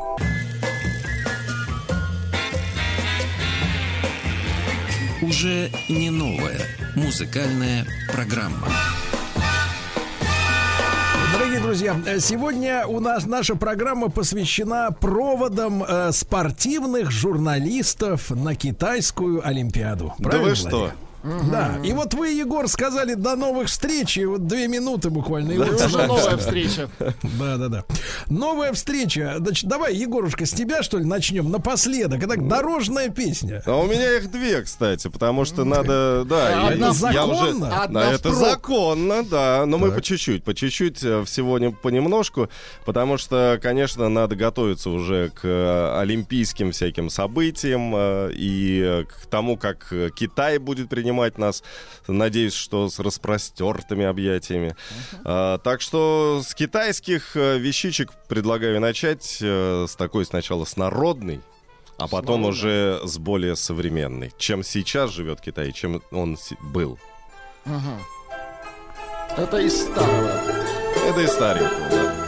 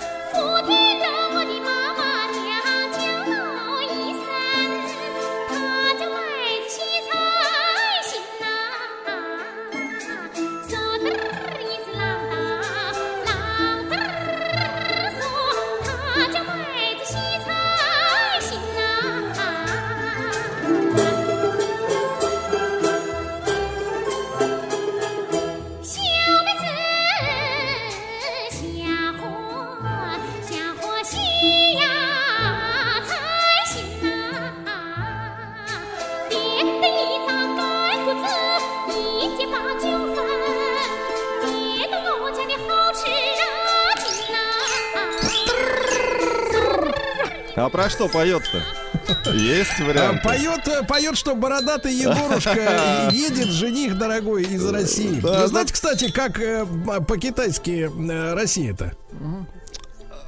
А хотя бы как... А Кока-Кола как по-китайски, Ой, не- знаешь? Как? Лосы. Элосы? Лосы. Ужас Да, какой. да, да, да, да, да. Можно я, можно я не буду илосом? Хорошо. А, так, ну а по современнее Да, по современнее, кстати, вот э, мы все наверняка знаем про культуру кей-поп, да, вот э, корейский поп. И оказывается, в Китае тоже очень популярный, ну, конечно, э, музыка тоже под стать, э, но клипы советую не смотреть ни в коем случае.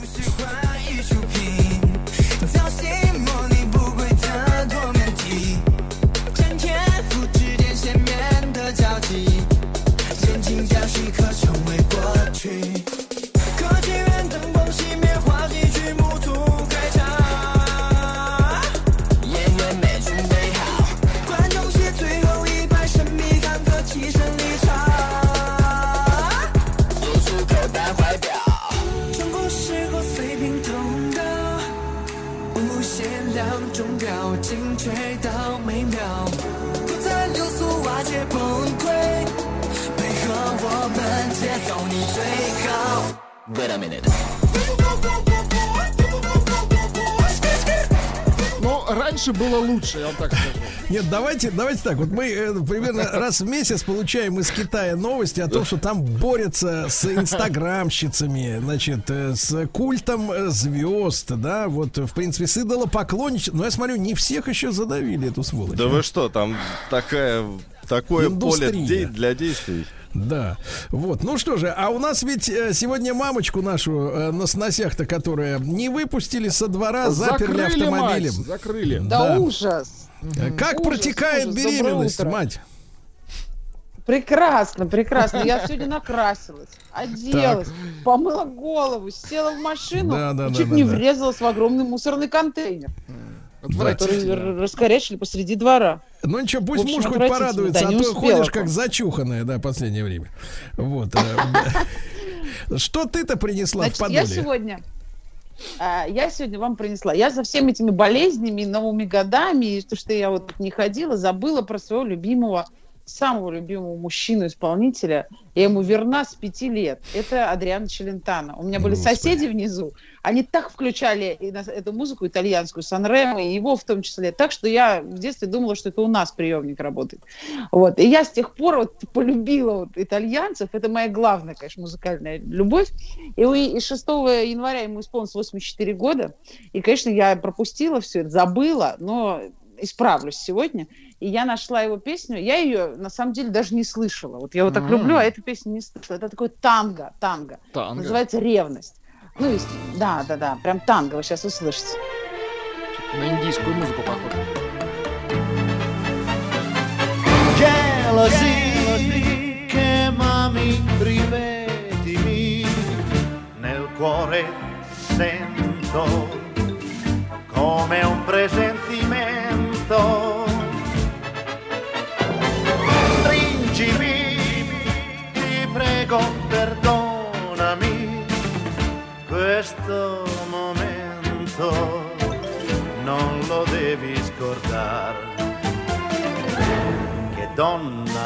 Sei, cosa vuoi, cosa cerchi tu da me.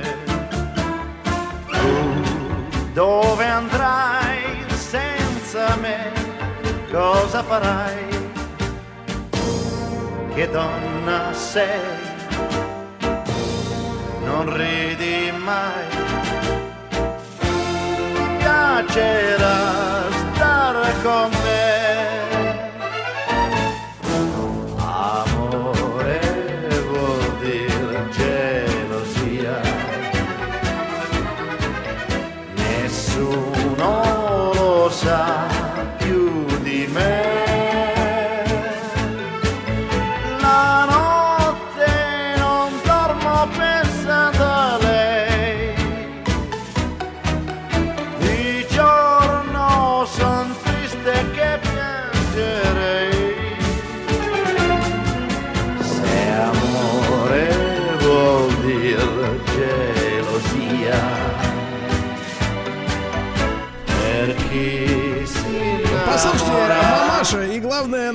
Наш музыковед Владик. А Да. вот это мне песня рождает воспоминания. Песня такая. Белеет мой парус такой одинокий на фоне стальных что кораблей. танго. Это кто у кого украл-то?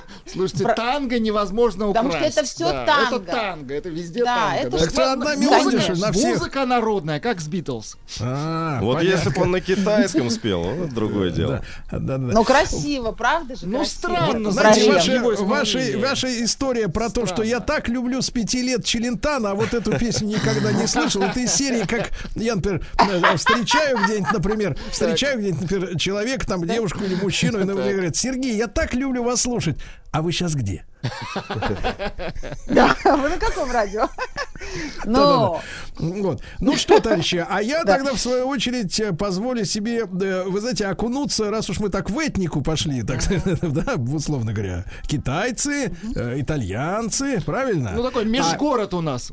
Да. А я решил посмотреть, а что творится у друзей французов. Да.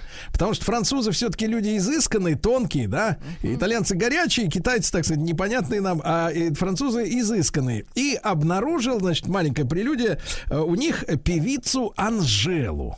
Да вы что, просто вот Да. так Анжела и все, и точка. Просто Анжела, да. Это такая очень, Анжела. очень, очень симпатичная девушка, очень симпатичная девушка, юная, э, которая, вот я посмотрел несколько ее клипов, не стареет от года к году, каким-то чудесным образом. Лицо настоящее красивое. Знаете, вот э, э, по-настоящему красивое э, женское лицо отличается тем, что по лицу невозможно понять национальность. То есть вот совершенные черты, они, в принципе, вот в любой нации практически одинаковые. Я не про цвет кожи сейчас. Так вот, и, значит, э, песня э, переводится примерно так. Да пошел ты на три буквы. Ага, песня обиженной. Да. Ну, это тоже ревность. chats se parlent mal 2018. Je sais pas ce qu'il te faut, mais je suis plus qu'un animal. J'ai vu que le rap est à la mode et qu'il mange mieux quand il est sale. Bah, faudrait peut-être casser les codes. Une fille qui l'ouvre, ce serait normal. Balance ton quoi. Même si tu parles mal des filles, je sais qu'au fond t'as compris. Balance ton quoi, un jour peut-être ça changera. Balance ton quoi. Donc laisse-moi te chanter. Te faire. Moi je passerai pas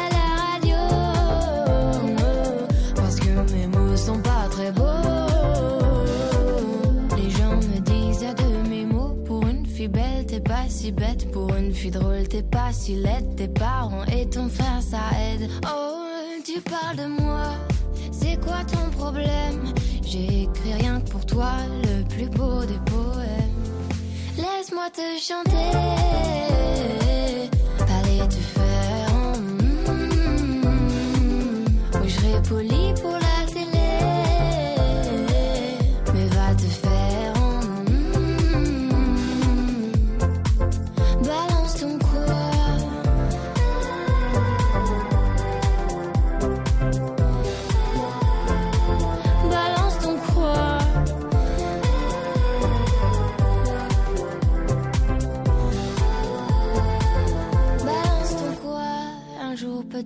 changera. Y a plus de respect dans la rue. Tu sais très bien quand t'abuses. Balance ton quoi? Balance ton quoi? Laisse-moi te chanter. Allez te faire. Moi je passerai pas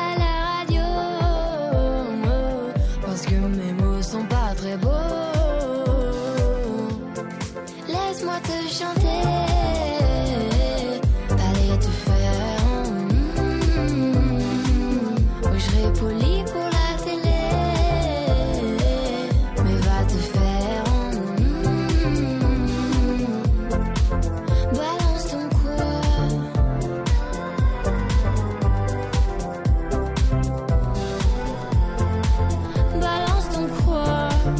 Так себе, Анжела, продлевать не будем.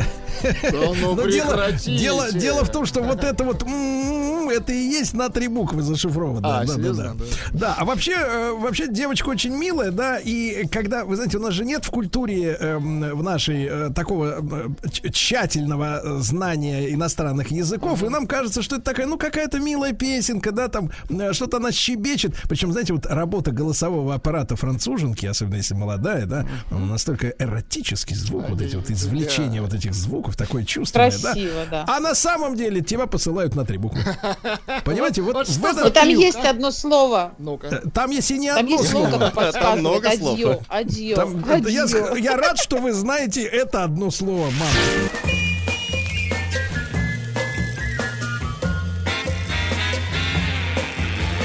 Уже не новая музыкальная программа. Товарищи, ну и мы, меломаны, уповаем, конечно, на Владика. Да, Владик вам принес сегодня британца, честно говоря, как-то проходил этот... бри- О, здравствуйте, доктор. Здравствуйте, присаживайтесь, доктор. А, вот, а, британец, у него мама шотландка, папа китаец. Не надо так ржать, да, папа китаец. Он исполняет такой а, белый, белый сол. Присядьте, доктор, наденьте наушники, и вы будете участвовать в программе. Вот, э, белый сол в хорошем смысле. Это не то, это никакая не, не расизм. Он такой, иногда его еще называют этот стиль неосол. Вот. И на такую электронную фактурку. Э, Это такие, как правило, петли. Ну или лупы их еще называют. Ну то есть э, эль- э, на электронику поет по, э, поверх соло. Я пару треков принес, буквально по минутке послушайте. Ну такой очень милый. Вы таких называете сладкари. Запутали нас совсем. Э, Джей, Джейми Вун э, зовут э, мальчугана.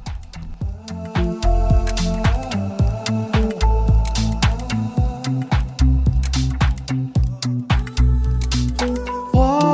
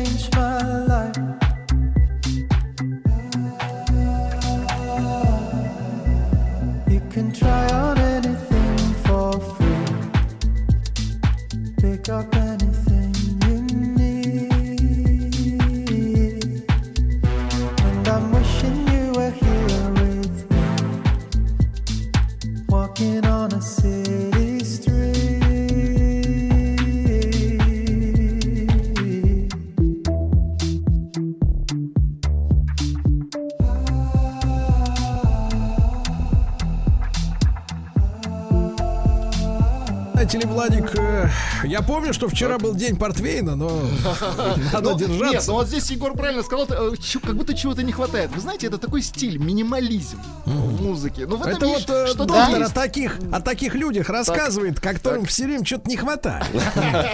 Женщина называется. Джейми. Женщины, женщины. Да что ж вы со своими женщинами, у вас будет целый час. Давайте еще один трек. Джейми Вун, артист. э, Он такой смазливый сладкарь.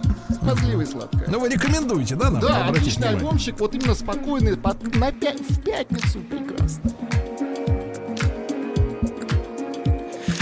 Night air has the strangest flavor.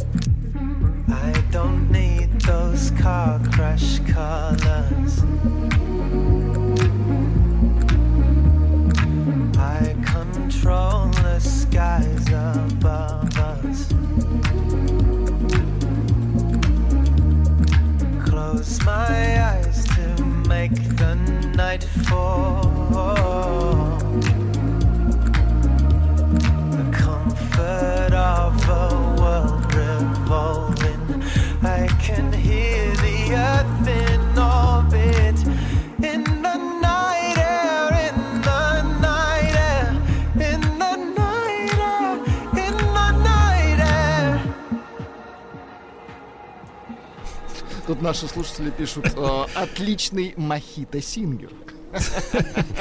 Слушайте, вы так упирали, честно говоря, на симпатичность этого Ну, не вашего шотла, Ну, слушайте, но это, шотла-китайца. во-первых, это не вам решать, Да. это решать женщинам, но, в принципе, да. Ну нет, извините, сейчас у нас полная свобода в этом смысле, да. Какой вы демон. Вы знаете, а музыка оставила впечатление следующее. Вот тут же мы же как бы переживаем некоторый всплеск интереса к певцу Лазерову, да, который снялся ну, то ли обнаженным, то ли нет в Давайте водопаде. это называть да? как есть. Водопад. Ну вот тоже вот эта фотография мне вызывает больше внимания, чем творчество да, музыкальное.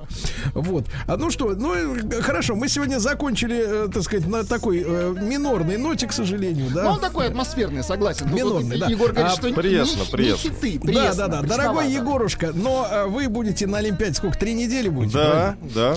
Вот, я там вам подскажу ресторанчик. Отлично. Где вам, где вам навалят столько перчика, что вы в хорошем принципе, смысле навалят. рот не будет закрываться от жара. Дорогой мой, ну все, до, новых, до, до связи и удачи в дороге. Да, да, связи. Э, Судя по всему, это были приступы тревоги. Что? Страха, синдром паники. Могу прописать успокоительное. Эй, взгляни на меня. Я что, на паникюра похож?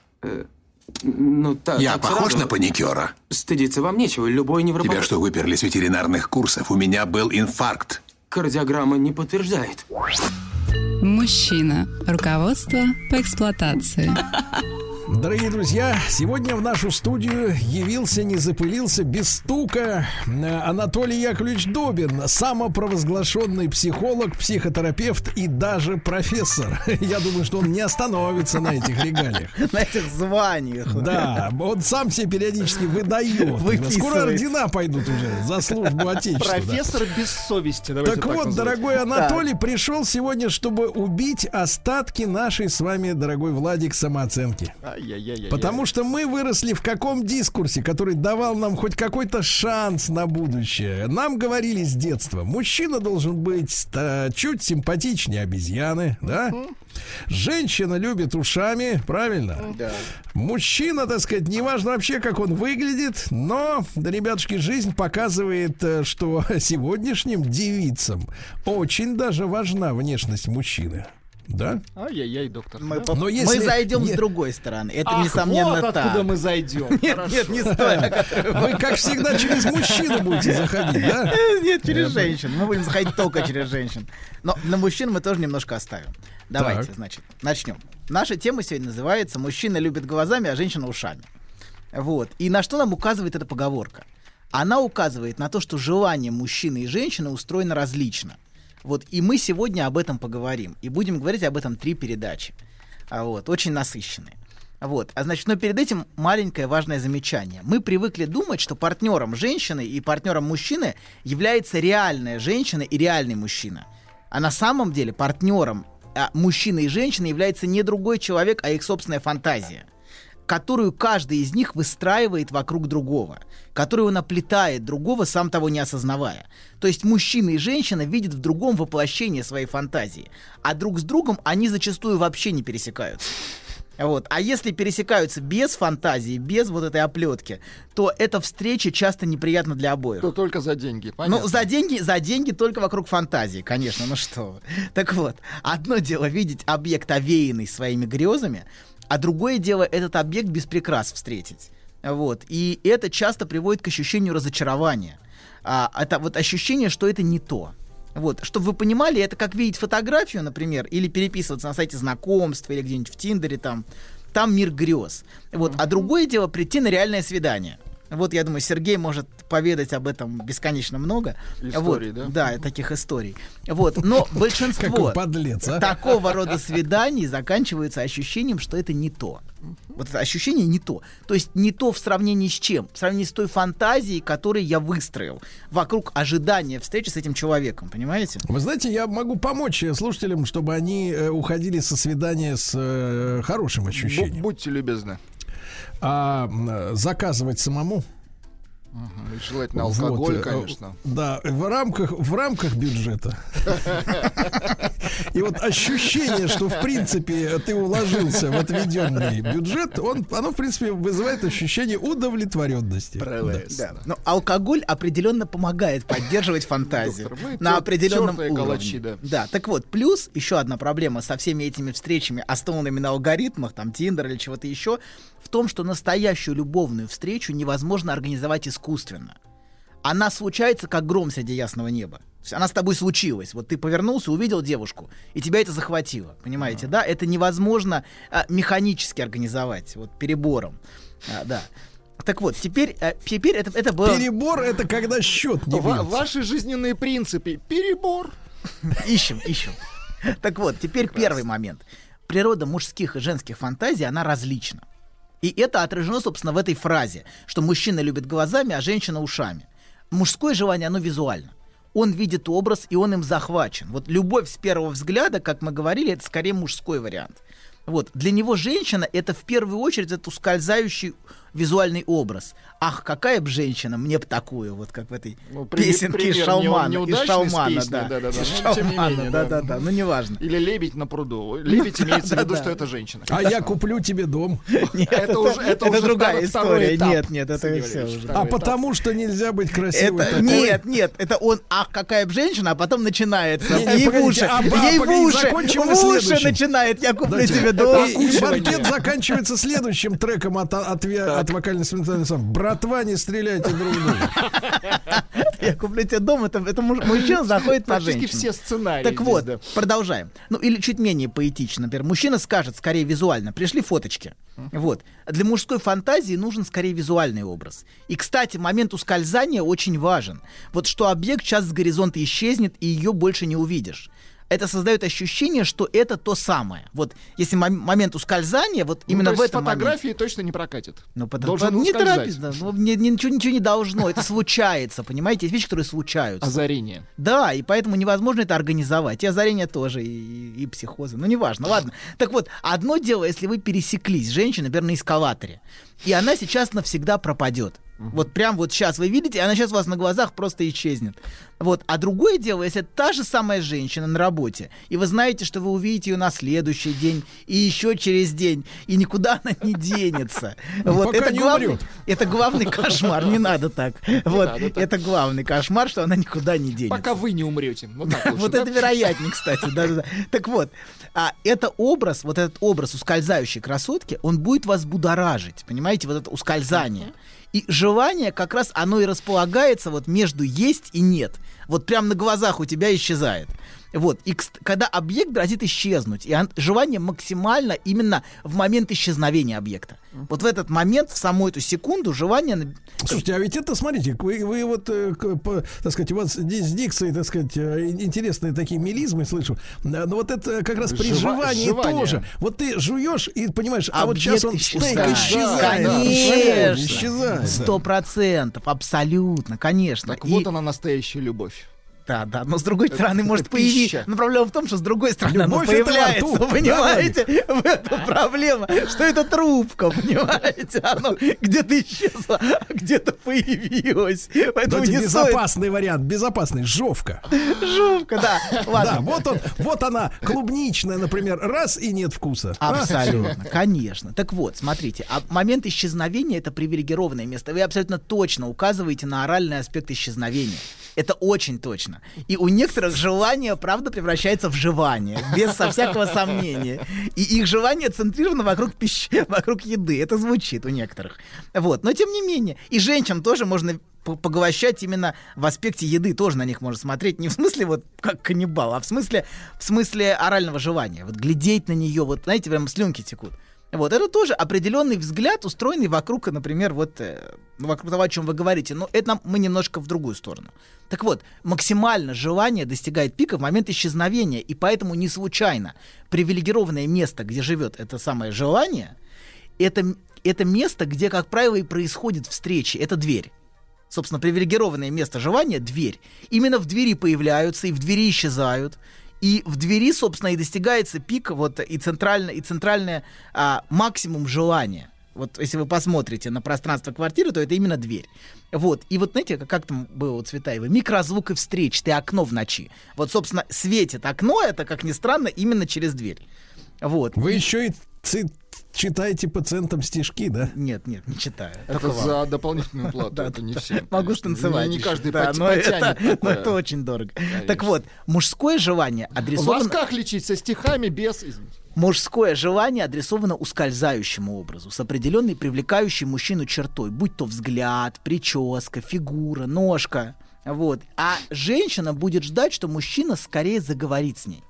Вот это по-другому. Мужчина соблазняется образом, а женщина соблазняется речью. Например, в Тиндере или в Инстаграме женщина соревнуется фотками, а мужчины подписями к ним.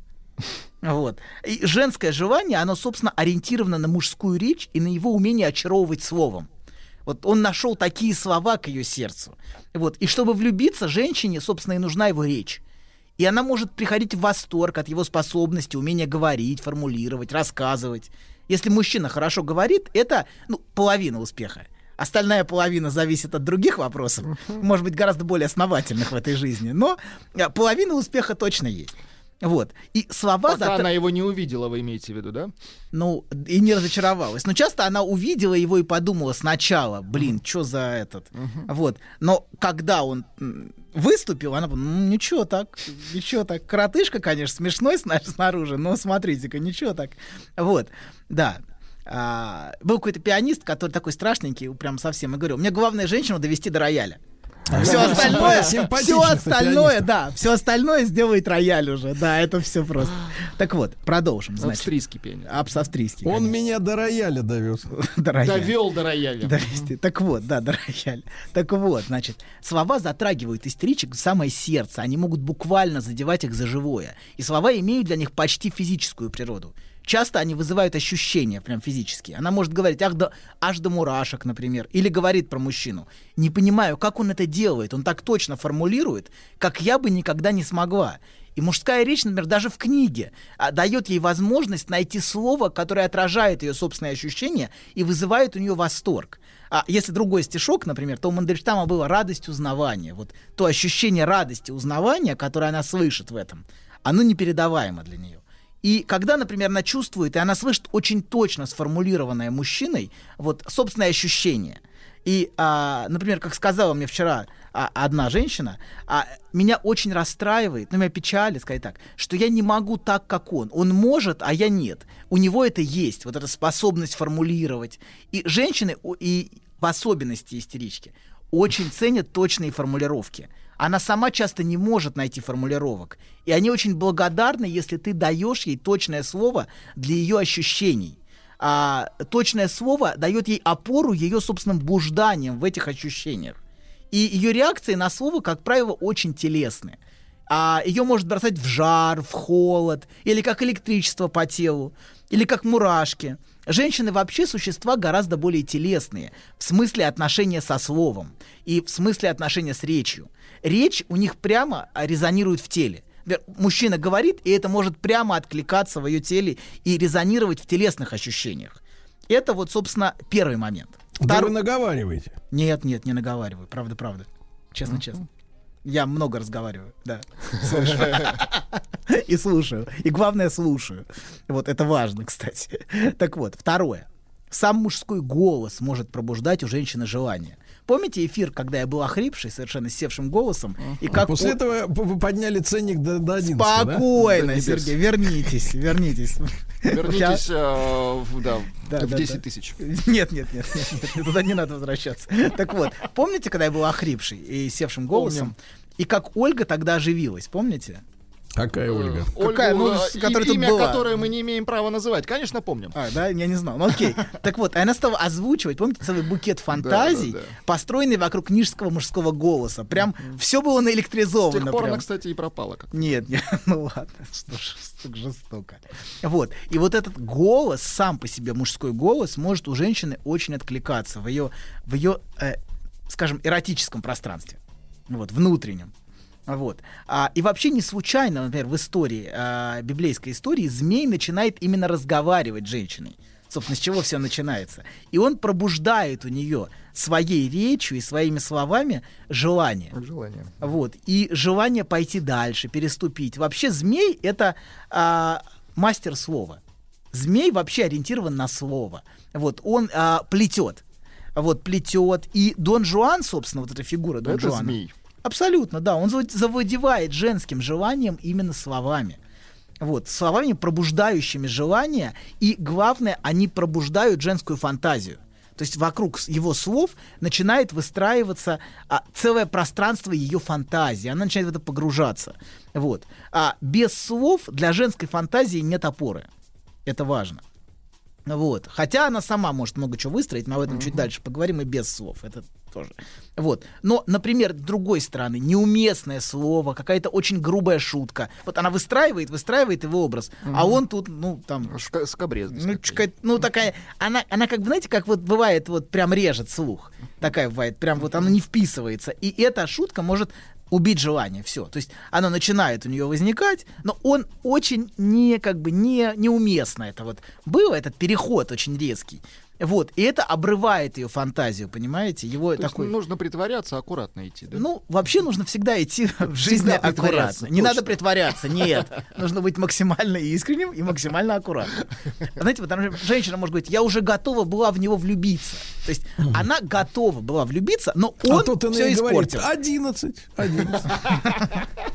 Это, кстати, не мешает влюбляться, зря вы Конечно. так. Поверьте. Мешает То есть влюбляться. вы у нас, погодите, содержанец, что ли? Содержант. Одинокие завтрак- сердца содержанта Добина. Завтрак у Тиффани мы обсудим отдельно. Там тоже есть такой персонаж один, центральный. Вам нравится быть проплаченным женщиной? Что? Вам нравится быть проплаченным женщиной? Про- а в смысле На- на- плакать? на весь- В смысле На плакать? весь рабочий день имеется. Нет, я, я четко сформулировал, не оплаканным, а проплаченным. Нет, нет, нет. Не нравится? Люблю. Нет, не нравится. Но вам нравится, Сергей, это слышно. Я понимаю. Я готов сыграть, что мне тоже это очень нравится. Вы сервилен, вы сервилен. Абсолютно. Если вам не нравятся мои принципы, у меня есть другие. А Евгений из Краснодарского края пишет, Добин страшный человек. Очень, очень. Еще бы, он Так еще вот. деньги за это берет. Да-да-да. Так вот, третье. Женщину привлекает история. Вот. Это, это третий аспект. Например, Отелло. Или, Возьмем- например, вы шпион. Вы шпион. Кони- Да, Да, или полковник. или- или вы Вот то- эти, вот эти то- Полковник, тысячи да. пенсионерок, которые ждут из Африки э, демобилизованных Да, да, иностранных да, да. военных, Да. переводят им деньги на растамаживание имущества. Ну, я не уверен, что их так много кто переводит, прям уж. Давайте не будем преувеличивать заначки женщин. Я Не понимаю, что могут я понимаю, понимаешь? что вы мечтаете о тех, о тех безднах сундуков золотых, которые там хранятся, но уверяю вас, это безнадежно, Сергей, правда. Меня пугает другая бездна, поэтому я Вы тороплюсь. предпочитаете деньгами, я понимаю, да. Хорошо, окей. Третье. Женщину привлекает история. Вот в истории Отелло, э, значит, он очаровал Дездемону именно речью. Он рассказывал захватывающие истории. А, вот. И именно его рассказ о его удивительной жизни, а у него правда была удивительная жизнь, там он был просто, ну там, совершенно что-то такое совершенно невероятное. А, и, и, и испытаниях, которые он прошел. Это покорило ее сердце, но покорило через уши. Как там он- она его за, за, за муки полюбила, а он ее за сострадание к нему. На самом деле она полюбила его скорее за истории, вот, за рассказ об этом, обо всем. Вот. И, собственно, не важно, что половина из этого сказки. А половина из этого, конечно, сказки, если не все. Давайте вот там о людях, чьи плечи выше головы он рассказывал, вот, вот это все. Вот, вот. Как он полковник, там, шпион, я не знаю. Ну вот, конечно, половина из этого абсолютные сказки и абсолютные фантазии. Вот. Но это не важно, абсолютно не важно. Он мастерски владеет словом, вот что важно. И это ее захватывает. Его мастерское владение. Вот, а, а, да, и очаровывает. И Дездемона ему говорит, Так. а, нами- намекая, вот такой намек, например, а, если кто-то влюбится в меня, и ваш, пусть вашу жизнь расскажет с ваших слов. То есть М. она дает ему намек на свои чувства вот таким образом. Вот это очень по-женски. Вот, пусть и покорит меня, понимаете, да, вот ее покорила именно его речь и именно рассказ. Вот, она, конечно, не дура, понимаете, она знает, что, в общем, почти все из этого сказки. Но это абсолютно не важно. Важно его умение, умение очаровывать, умение владеть словом, умение заворожить рассказом, и это погружает женщину, собственно, в ее пространство фантазии. Это как бы раскрывает вот ту бездну ее собственного желания, которое и может на это спроецироваться, на его речь.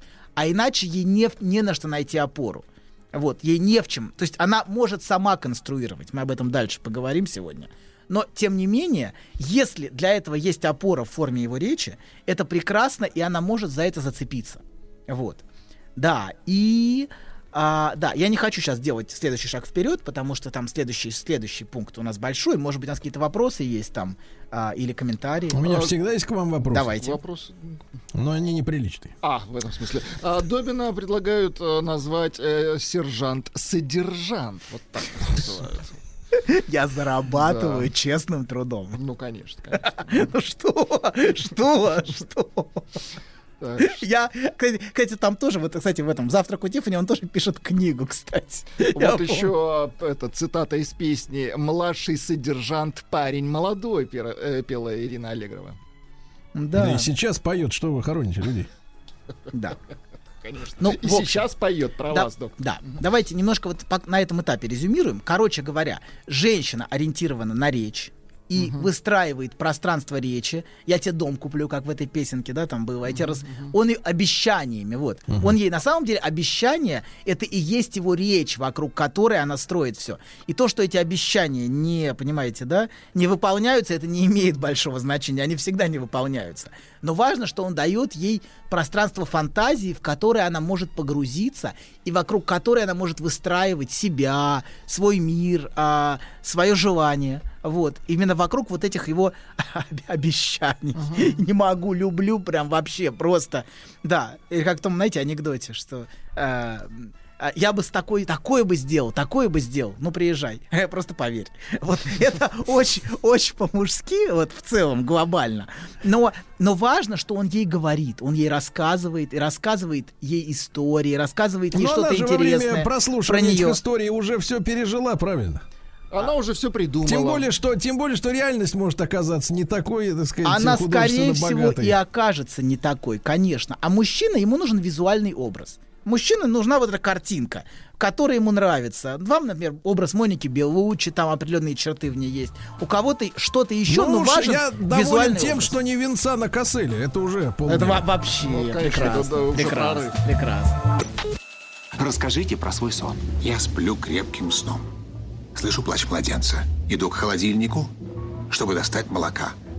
Несу ребенку молоко. А оно черное, Бен. Скажи, что это значит? Только без грязи про мою мамашу. Мужчина. Руководство по эксплуатации. Итак, друзья мои, женщина любит ухом. Э, Посвящена этой теме сегодня лекция грешника Анатолия Добина. Продолжаем. Так вот, а мы до перерыва говорили о том, что женщину очень привлекает мужская речь. И здесь есть четвертый, э, четвертый аспект. Мужчина привлекателен как знающий. Вот позиция того, кто наделен знанием. Как тот, у кого есть знание.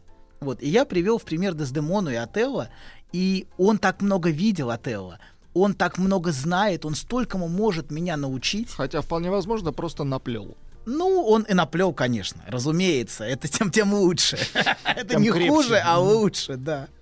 Ее привлекает. Если, если он может красиво врать, это вообще классно. Ну, просто врут некрасиво обычно. Заврался, запутался в показаниях. Это неинтересно.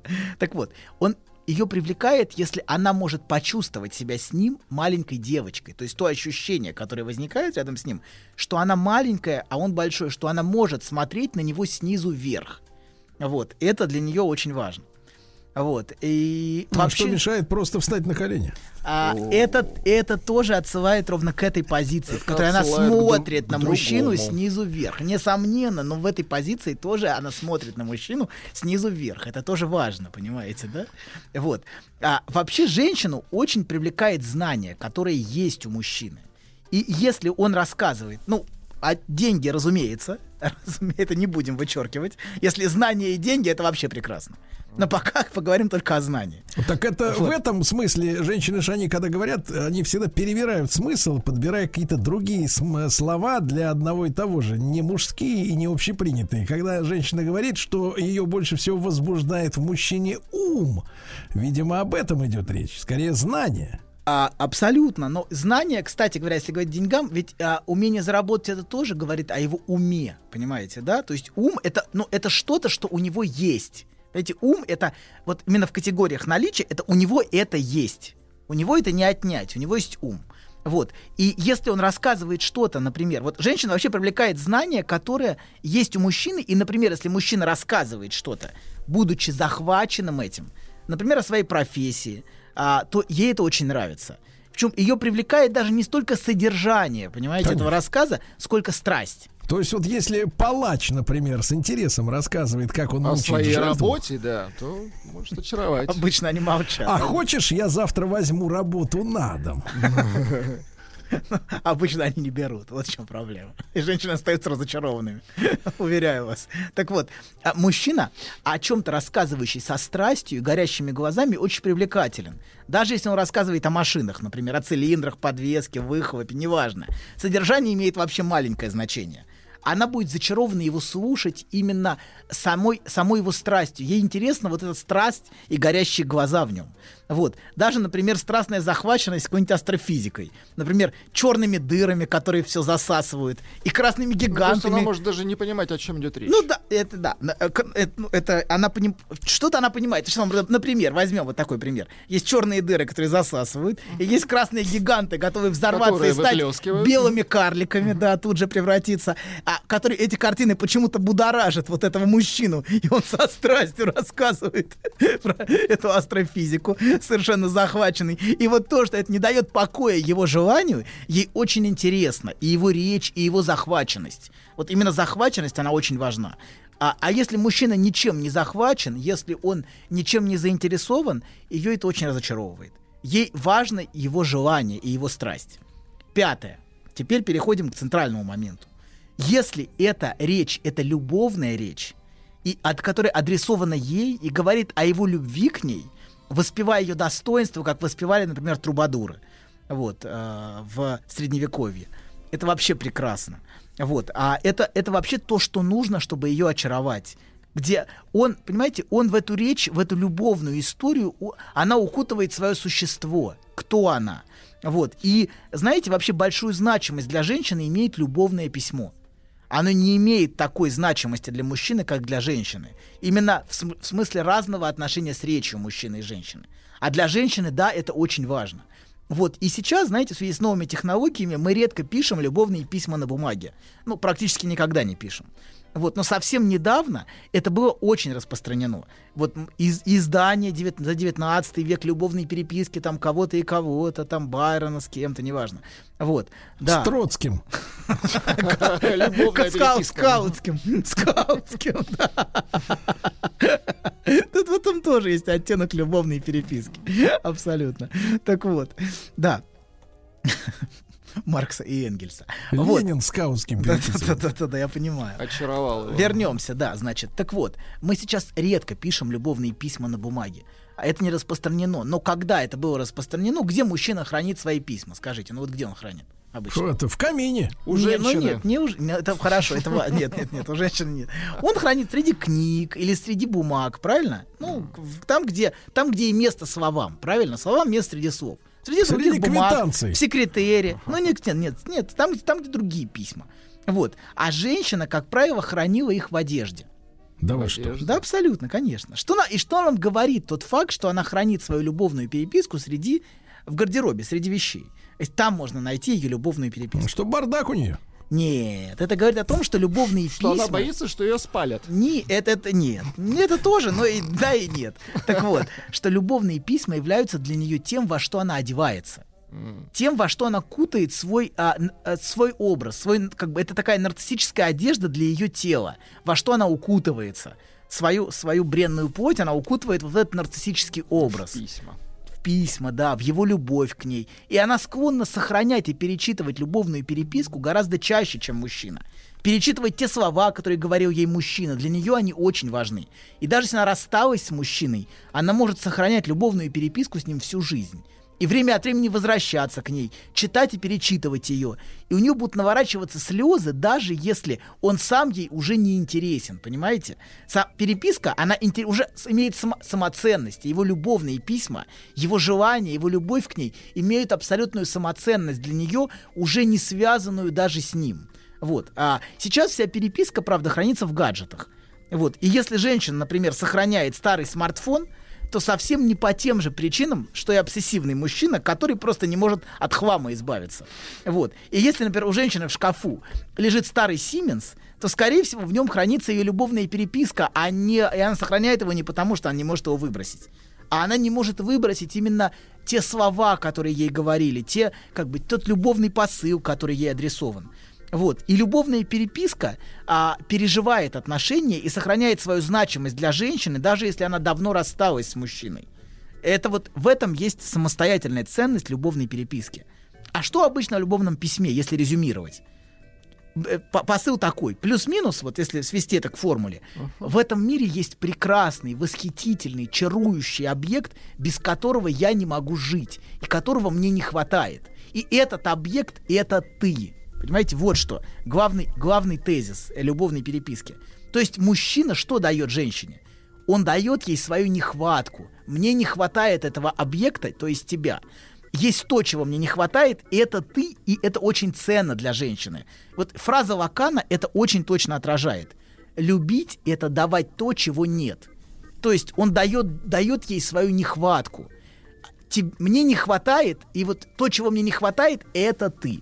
Вот ты занимаешь это место, ты, и в тебе есть то, чего мне не хватает. Вот. А, но вернемся. Мужчине, чтобы влюбиться, нужен женский образ, подходящий под его бессознательную фантазию. Она должна вписаться в эту рамку. У каждого это своя рамка внутренняя. Вот. А, да, э, и мы об этом в следующий раз чуть-чуть поговорим. Что, ну, а, эта рамка всегда построена немножко фетишистским образом у мужчины. Это какая-то черта. Это взгляд, это, го, это голос, это какая-то черта. Например, условно, у Сергея Андермоника Белуччи какие-то аспекты ее особенно ей привлека... особенно привлекательны. Да. Вот. Да, а, и мужчина влюбляется, как правило, сразу. Вот все, загорелся и влюбился в определенный женский образ. А женщине скорее нужна история. Она слушает мужчину и простраивает в голове любовную историю с ним.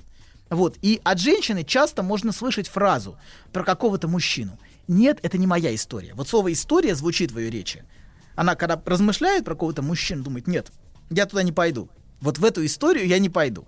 Вот. А, или, например, я уже была в такой истории, больше я в нее не пойду. Вот. Но, тем не менее, это история. То есть она говорит, нет, я не вижу себя в отношениях с ним, в той истории, которая возникает. И ее фантазия об отношениях, собственно, и конструируется вокруг любовной истории. И еще есть очень важный момент. Нравится ли она сама себе в этой истории? Например, Дон Жуан, чем он так привлекателен?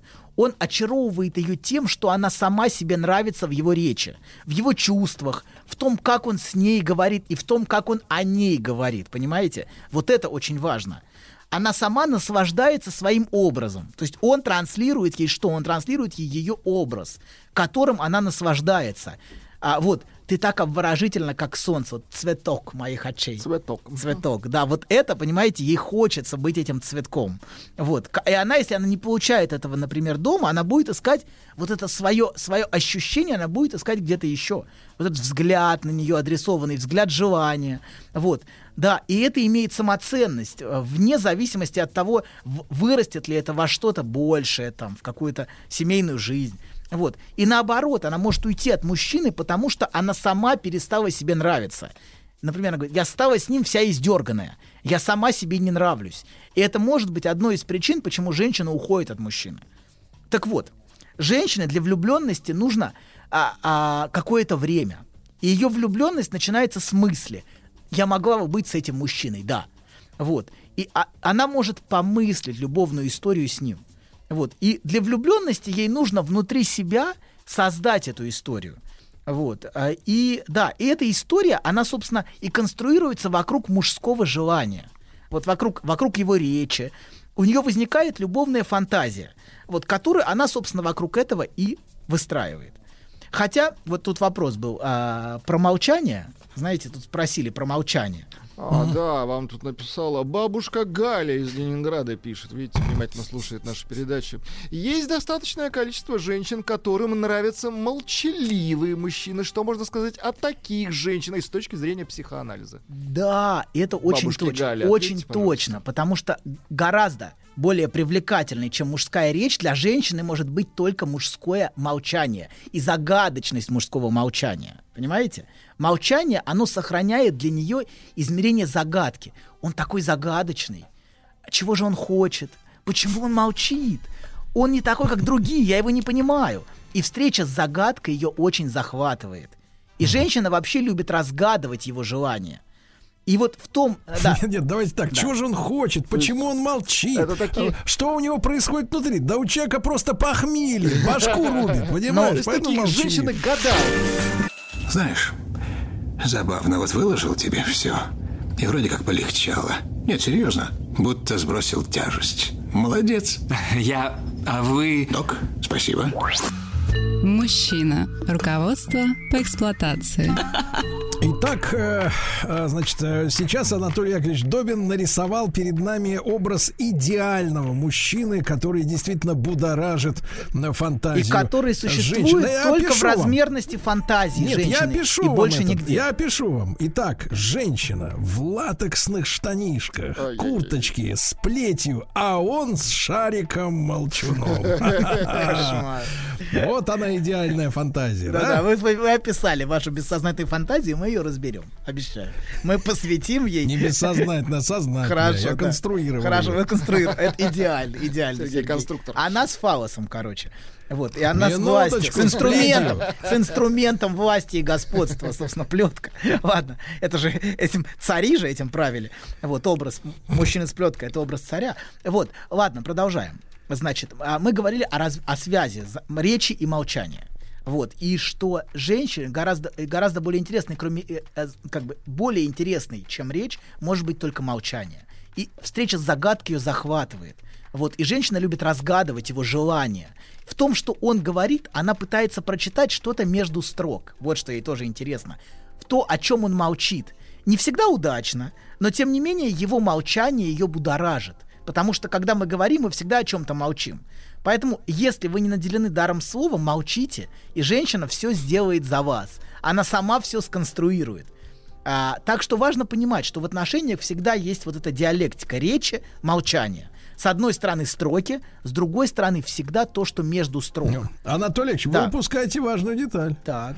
Молчание должно сопровождаться многозначительными взглядами. Абсолютно, конечно. Невозможно сидеть, молчать, Сто процентов, сто процентов. И желание светит для нее из его молчания. Вот. И когда, ну так вот, когда мы о чем-то говорим, мы всегда о чем-то одновременно молчим. Какие-то секреты, вот что-то такое. Всегда женщина этим заинтересована. И в этом молчании она между строк пытается прочитать, что я для него значу, зачем я ему нужна, что он хочет. И она пытается разгадать, какое место она занимает в его сердце, кто я для него. Собственно, этим вопросом она занимается. И это может ее захватывать. И она пытается прочитать его молчание. Но ее ошибка главная, знаете, в том, что она думает, что он молчит об этом намеренно, что не рассказывает ей, что он может ей ответить на этот вопрос. Но проблема в том, что о своем желании он не может рассказать. Природа его собственного желания для него так же загадочна, как и для нее. Он не знает, не знает ничего о собственном желании. Вот. И ответить на этот вопрос он не может. Вот. А, кроме каких-то вот такого рода фантазий, знаете, о которой вы описали сейчас. Кроме этого Очень ничего. четкий образ, кстати Абсолютно. О природе собственного же. Оно за этим скрывается что-то гораздо более глубокое. Его нехватка. Вот об этой нехватке, драма. о том, что ему не хватает, он рассказать не может. Просто часто он даже этим вопросом не задается. А женщина задается о его нехватке вопросом. И еще мы говорили про важное различие. Вот мы, собственно, сейчас немножко, ну, чуть-чуть резюмируем. Про различие между мужчиной и женщиной в вопросе любви. Мы сказали, что любовь с первого взгляда, именно со взгляда, понимаете, он бросает взгляд, это мужская позиция. Э, эта женщина просто попала в структуру его фантазма. Вот она была в латексе с плеткой на улице. Вот, и он в нее... Он ее там и взял. Там и взял, абсолютно все. Он не может устоять в красном, в красном латексом комбинезоне. Она шла по улице, и все, он любил. Так, так, доктор, интересно, у вас цвет появился. Да, Интересно. хорошо, да, да, да. Так вот, да, вот, да. Шарик, молчу, молчу. Так вот, молчал. Она заставила его замолчать. Ладно, так вот, любовь с первого взгляда это мужчина. Она за долю секунды стала той самой, той самой, которой ему не хватает. Вот этим восполнением его нехватки. Он ее спроецировал в нее, свою нехватку. Мужчина в любви вообще не принимает никакого решения. Увидел и поплыл. Вот, теперь думает о ней и только о ней. Вот. А женщина, в отличие от мужчины, скорее решает. Все-таки элемент решения в ее любви есть, влюбиться или не влюбиться. Дальше уже ей сложно бывает разлюбить, понимаете, да? Но в, лю- в вопросе влюбиться всегда какой-то элемент решения проступает что он произвел на нее какое-то впечатление.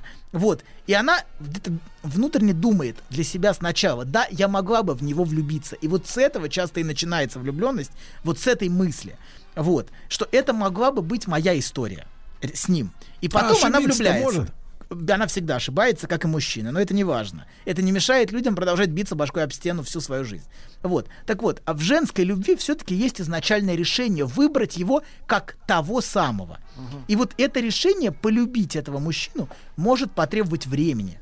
Вот, в этом смысле у женщины как бы бессознательно дает мужчине какое-то время и какой-то определенный шанс. Вот, и у него есть время, чтобы этот шанс реализовать.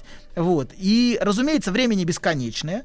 Но, а, да, потому что пока он мялся, понимаете, и боялся подойти к ней, а, вот, она такой образ привлекающий его, а, вот, а она сидит, ждет какое-то время, в- знаете, в ресторане, там, ну, там, пару минут, вот, там, ждет. Клиента. Ну, его, нет, его ждет, что он подойдет. А он пока мнется, понимаете, время уже вышло. Но время есть подойти, понимаете, и начать с ней говорить. Вот. И, наверное, последний момент такой важный. Все-таки влюбленный мужчина всегда это персонаж комедии. Ну вот, это всегда в этом есть аспект комичности. Вот, а, и он часто может терять, ну, терять разум какой-то. Знаете, Он пог- смешон. ну, он не смешон, нет, но он может поглупеть. Вот, знаете, влюбленный, он все, ему ты объясняешь, ну ты посмотри на нее, ну ты что, очнись. Не-не-не-не. а. И вот, и он может, понимаете, вестись очень часто. Вот, женщина в любви никогда не бывает смешкомичной. Никогда. Она бывает трагичной, да, и мы в этом в следующий раз поговорим немножко. Но комичной она не бывает никогда. А мужчина, да, бывает комичным. Влю- во, влюбленности своей, э, своей зачарованности этим образом. Нет, давайте не комичным, а детским. Ну, абсо- наив, ну, та, наив, Наивным. наивным, наверное, Но, да. тем не менее, комедии часто построены вокруг его влюбленности, а им, как бы, знаете, вертят э, вокруг его вот этого образа, понимаете, да? Этот образ, э, а вокруг него какой-то обман построен. Потому что во влюбленности есть зачарованность у мужчины этим образом, и он теряет, часто теряет голову. Вот, да, а, да, у нас еще два А вы знаете, момента. Анатолий, вы что латекс успеете. надевается на Так. мыльный раствор?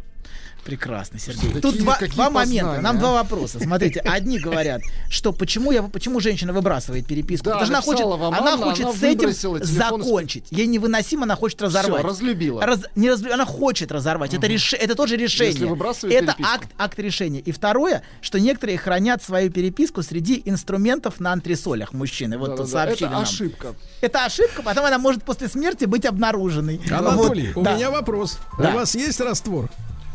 Хватит, Сергей. Еще больше подкастов «Маяка» насмотрим.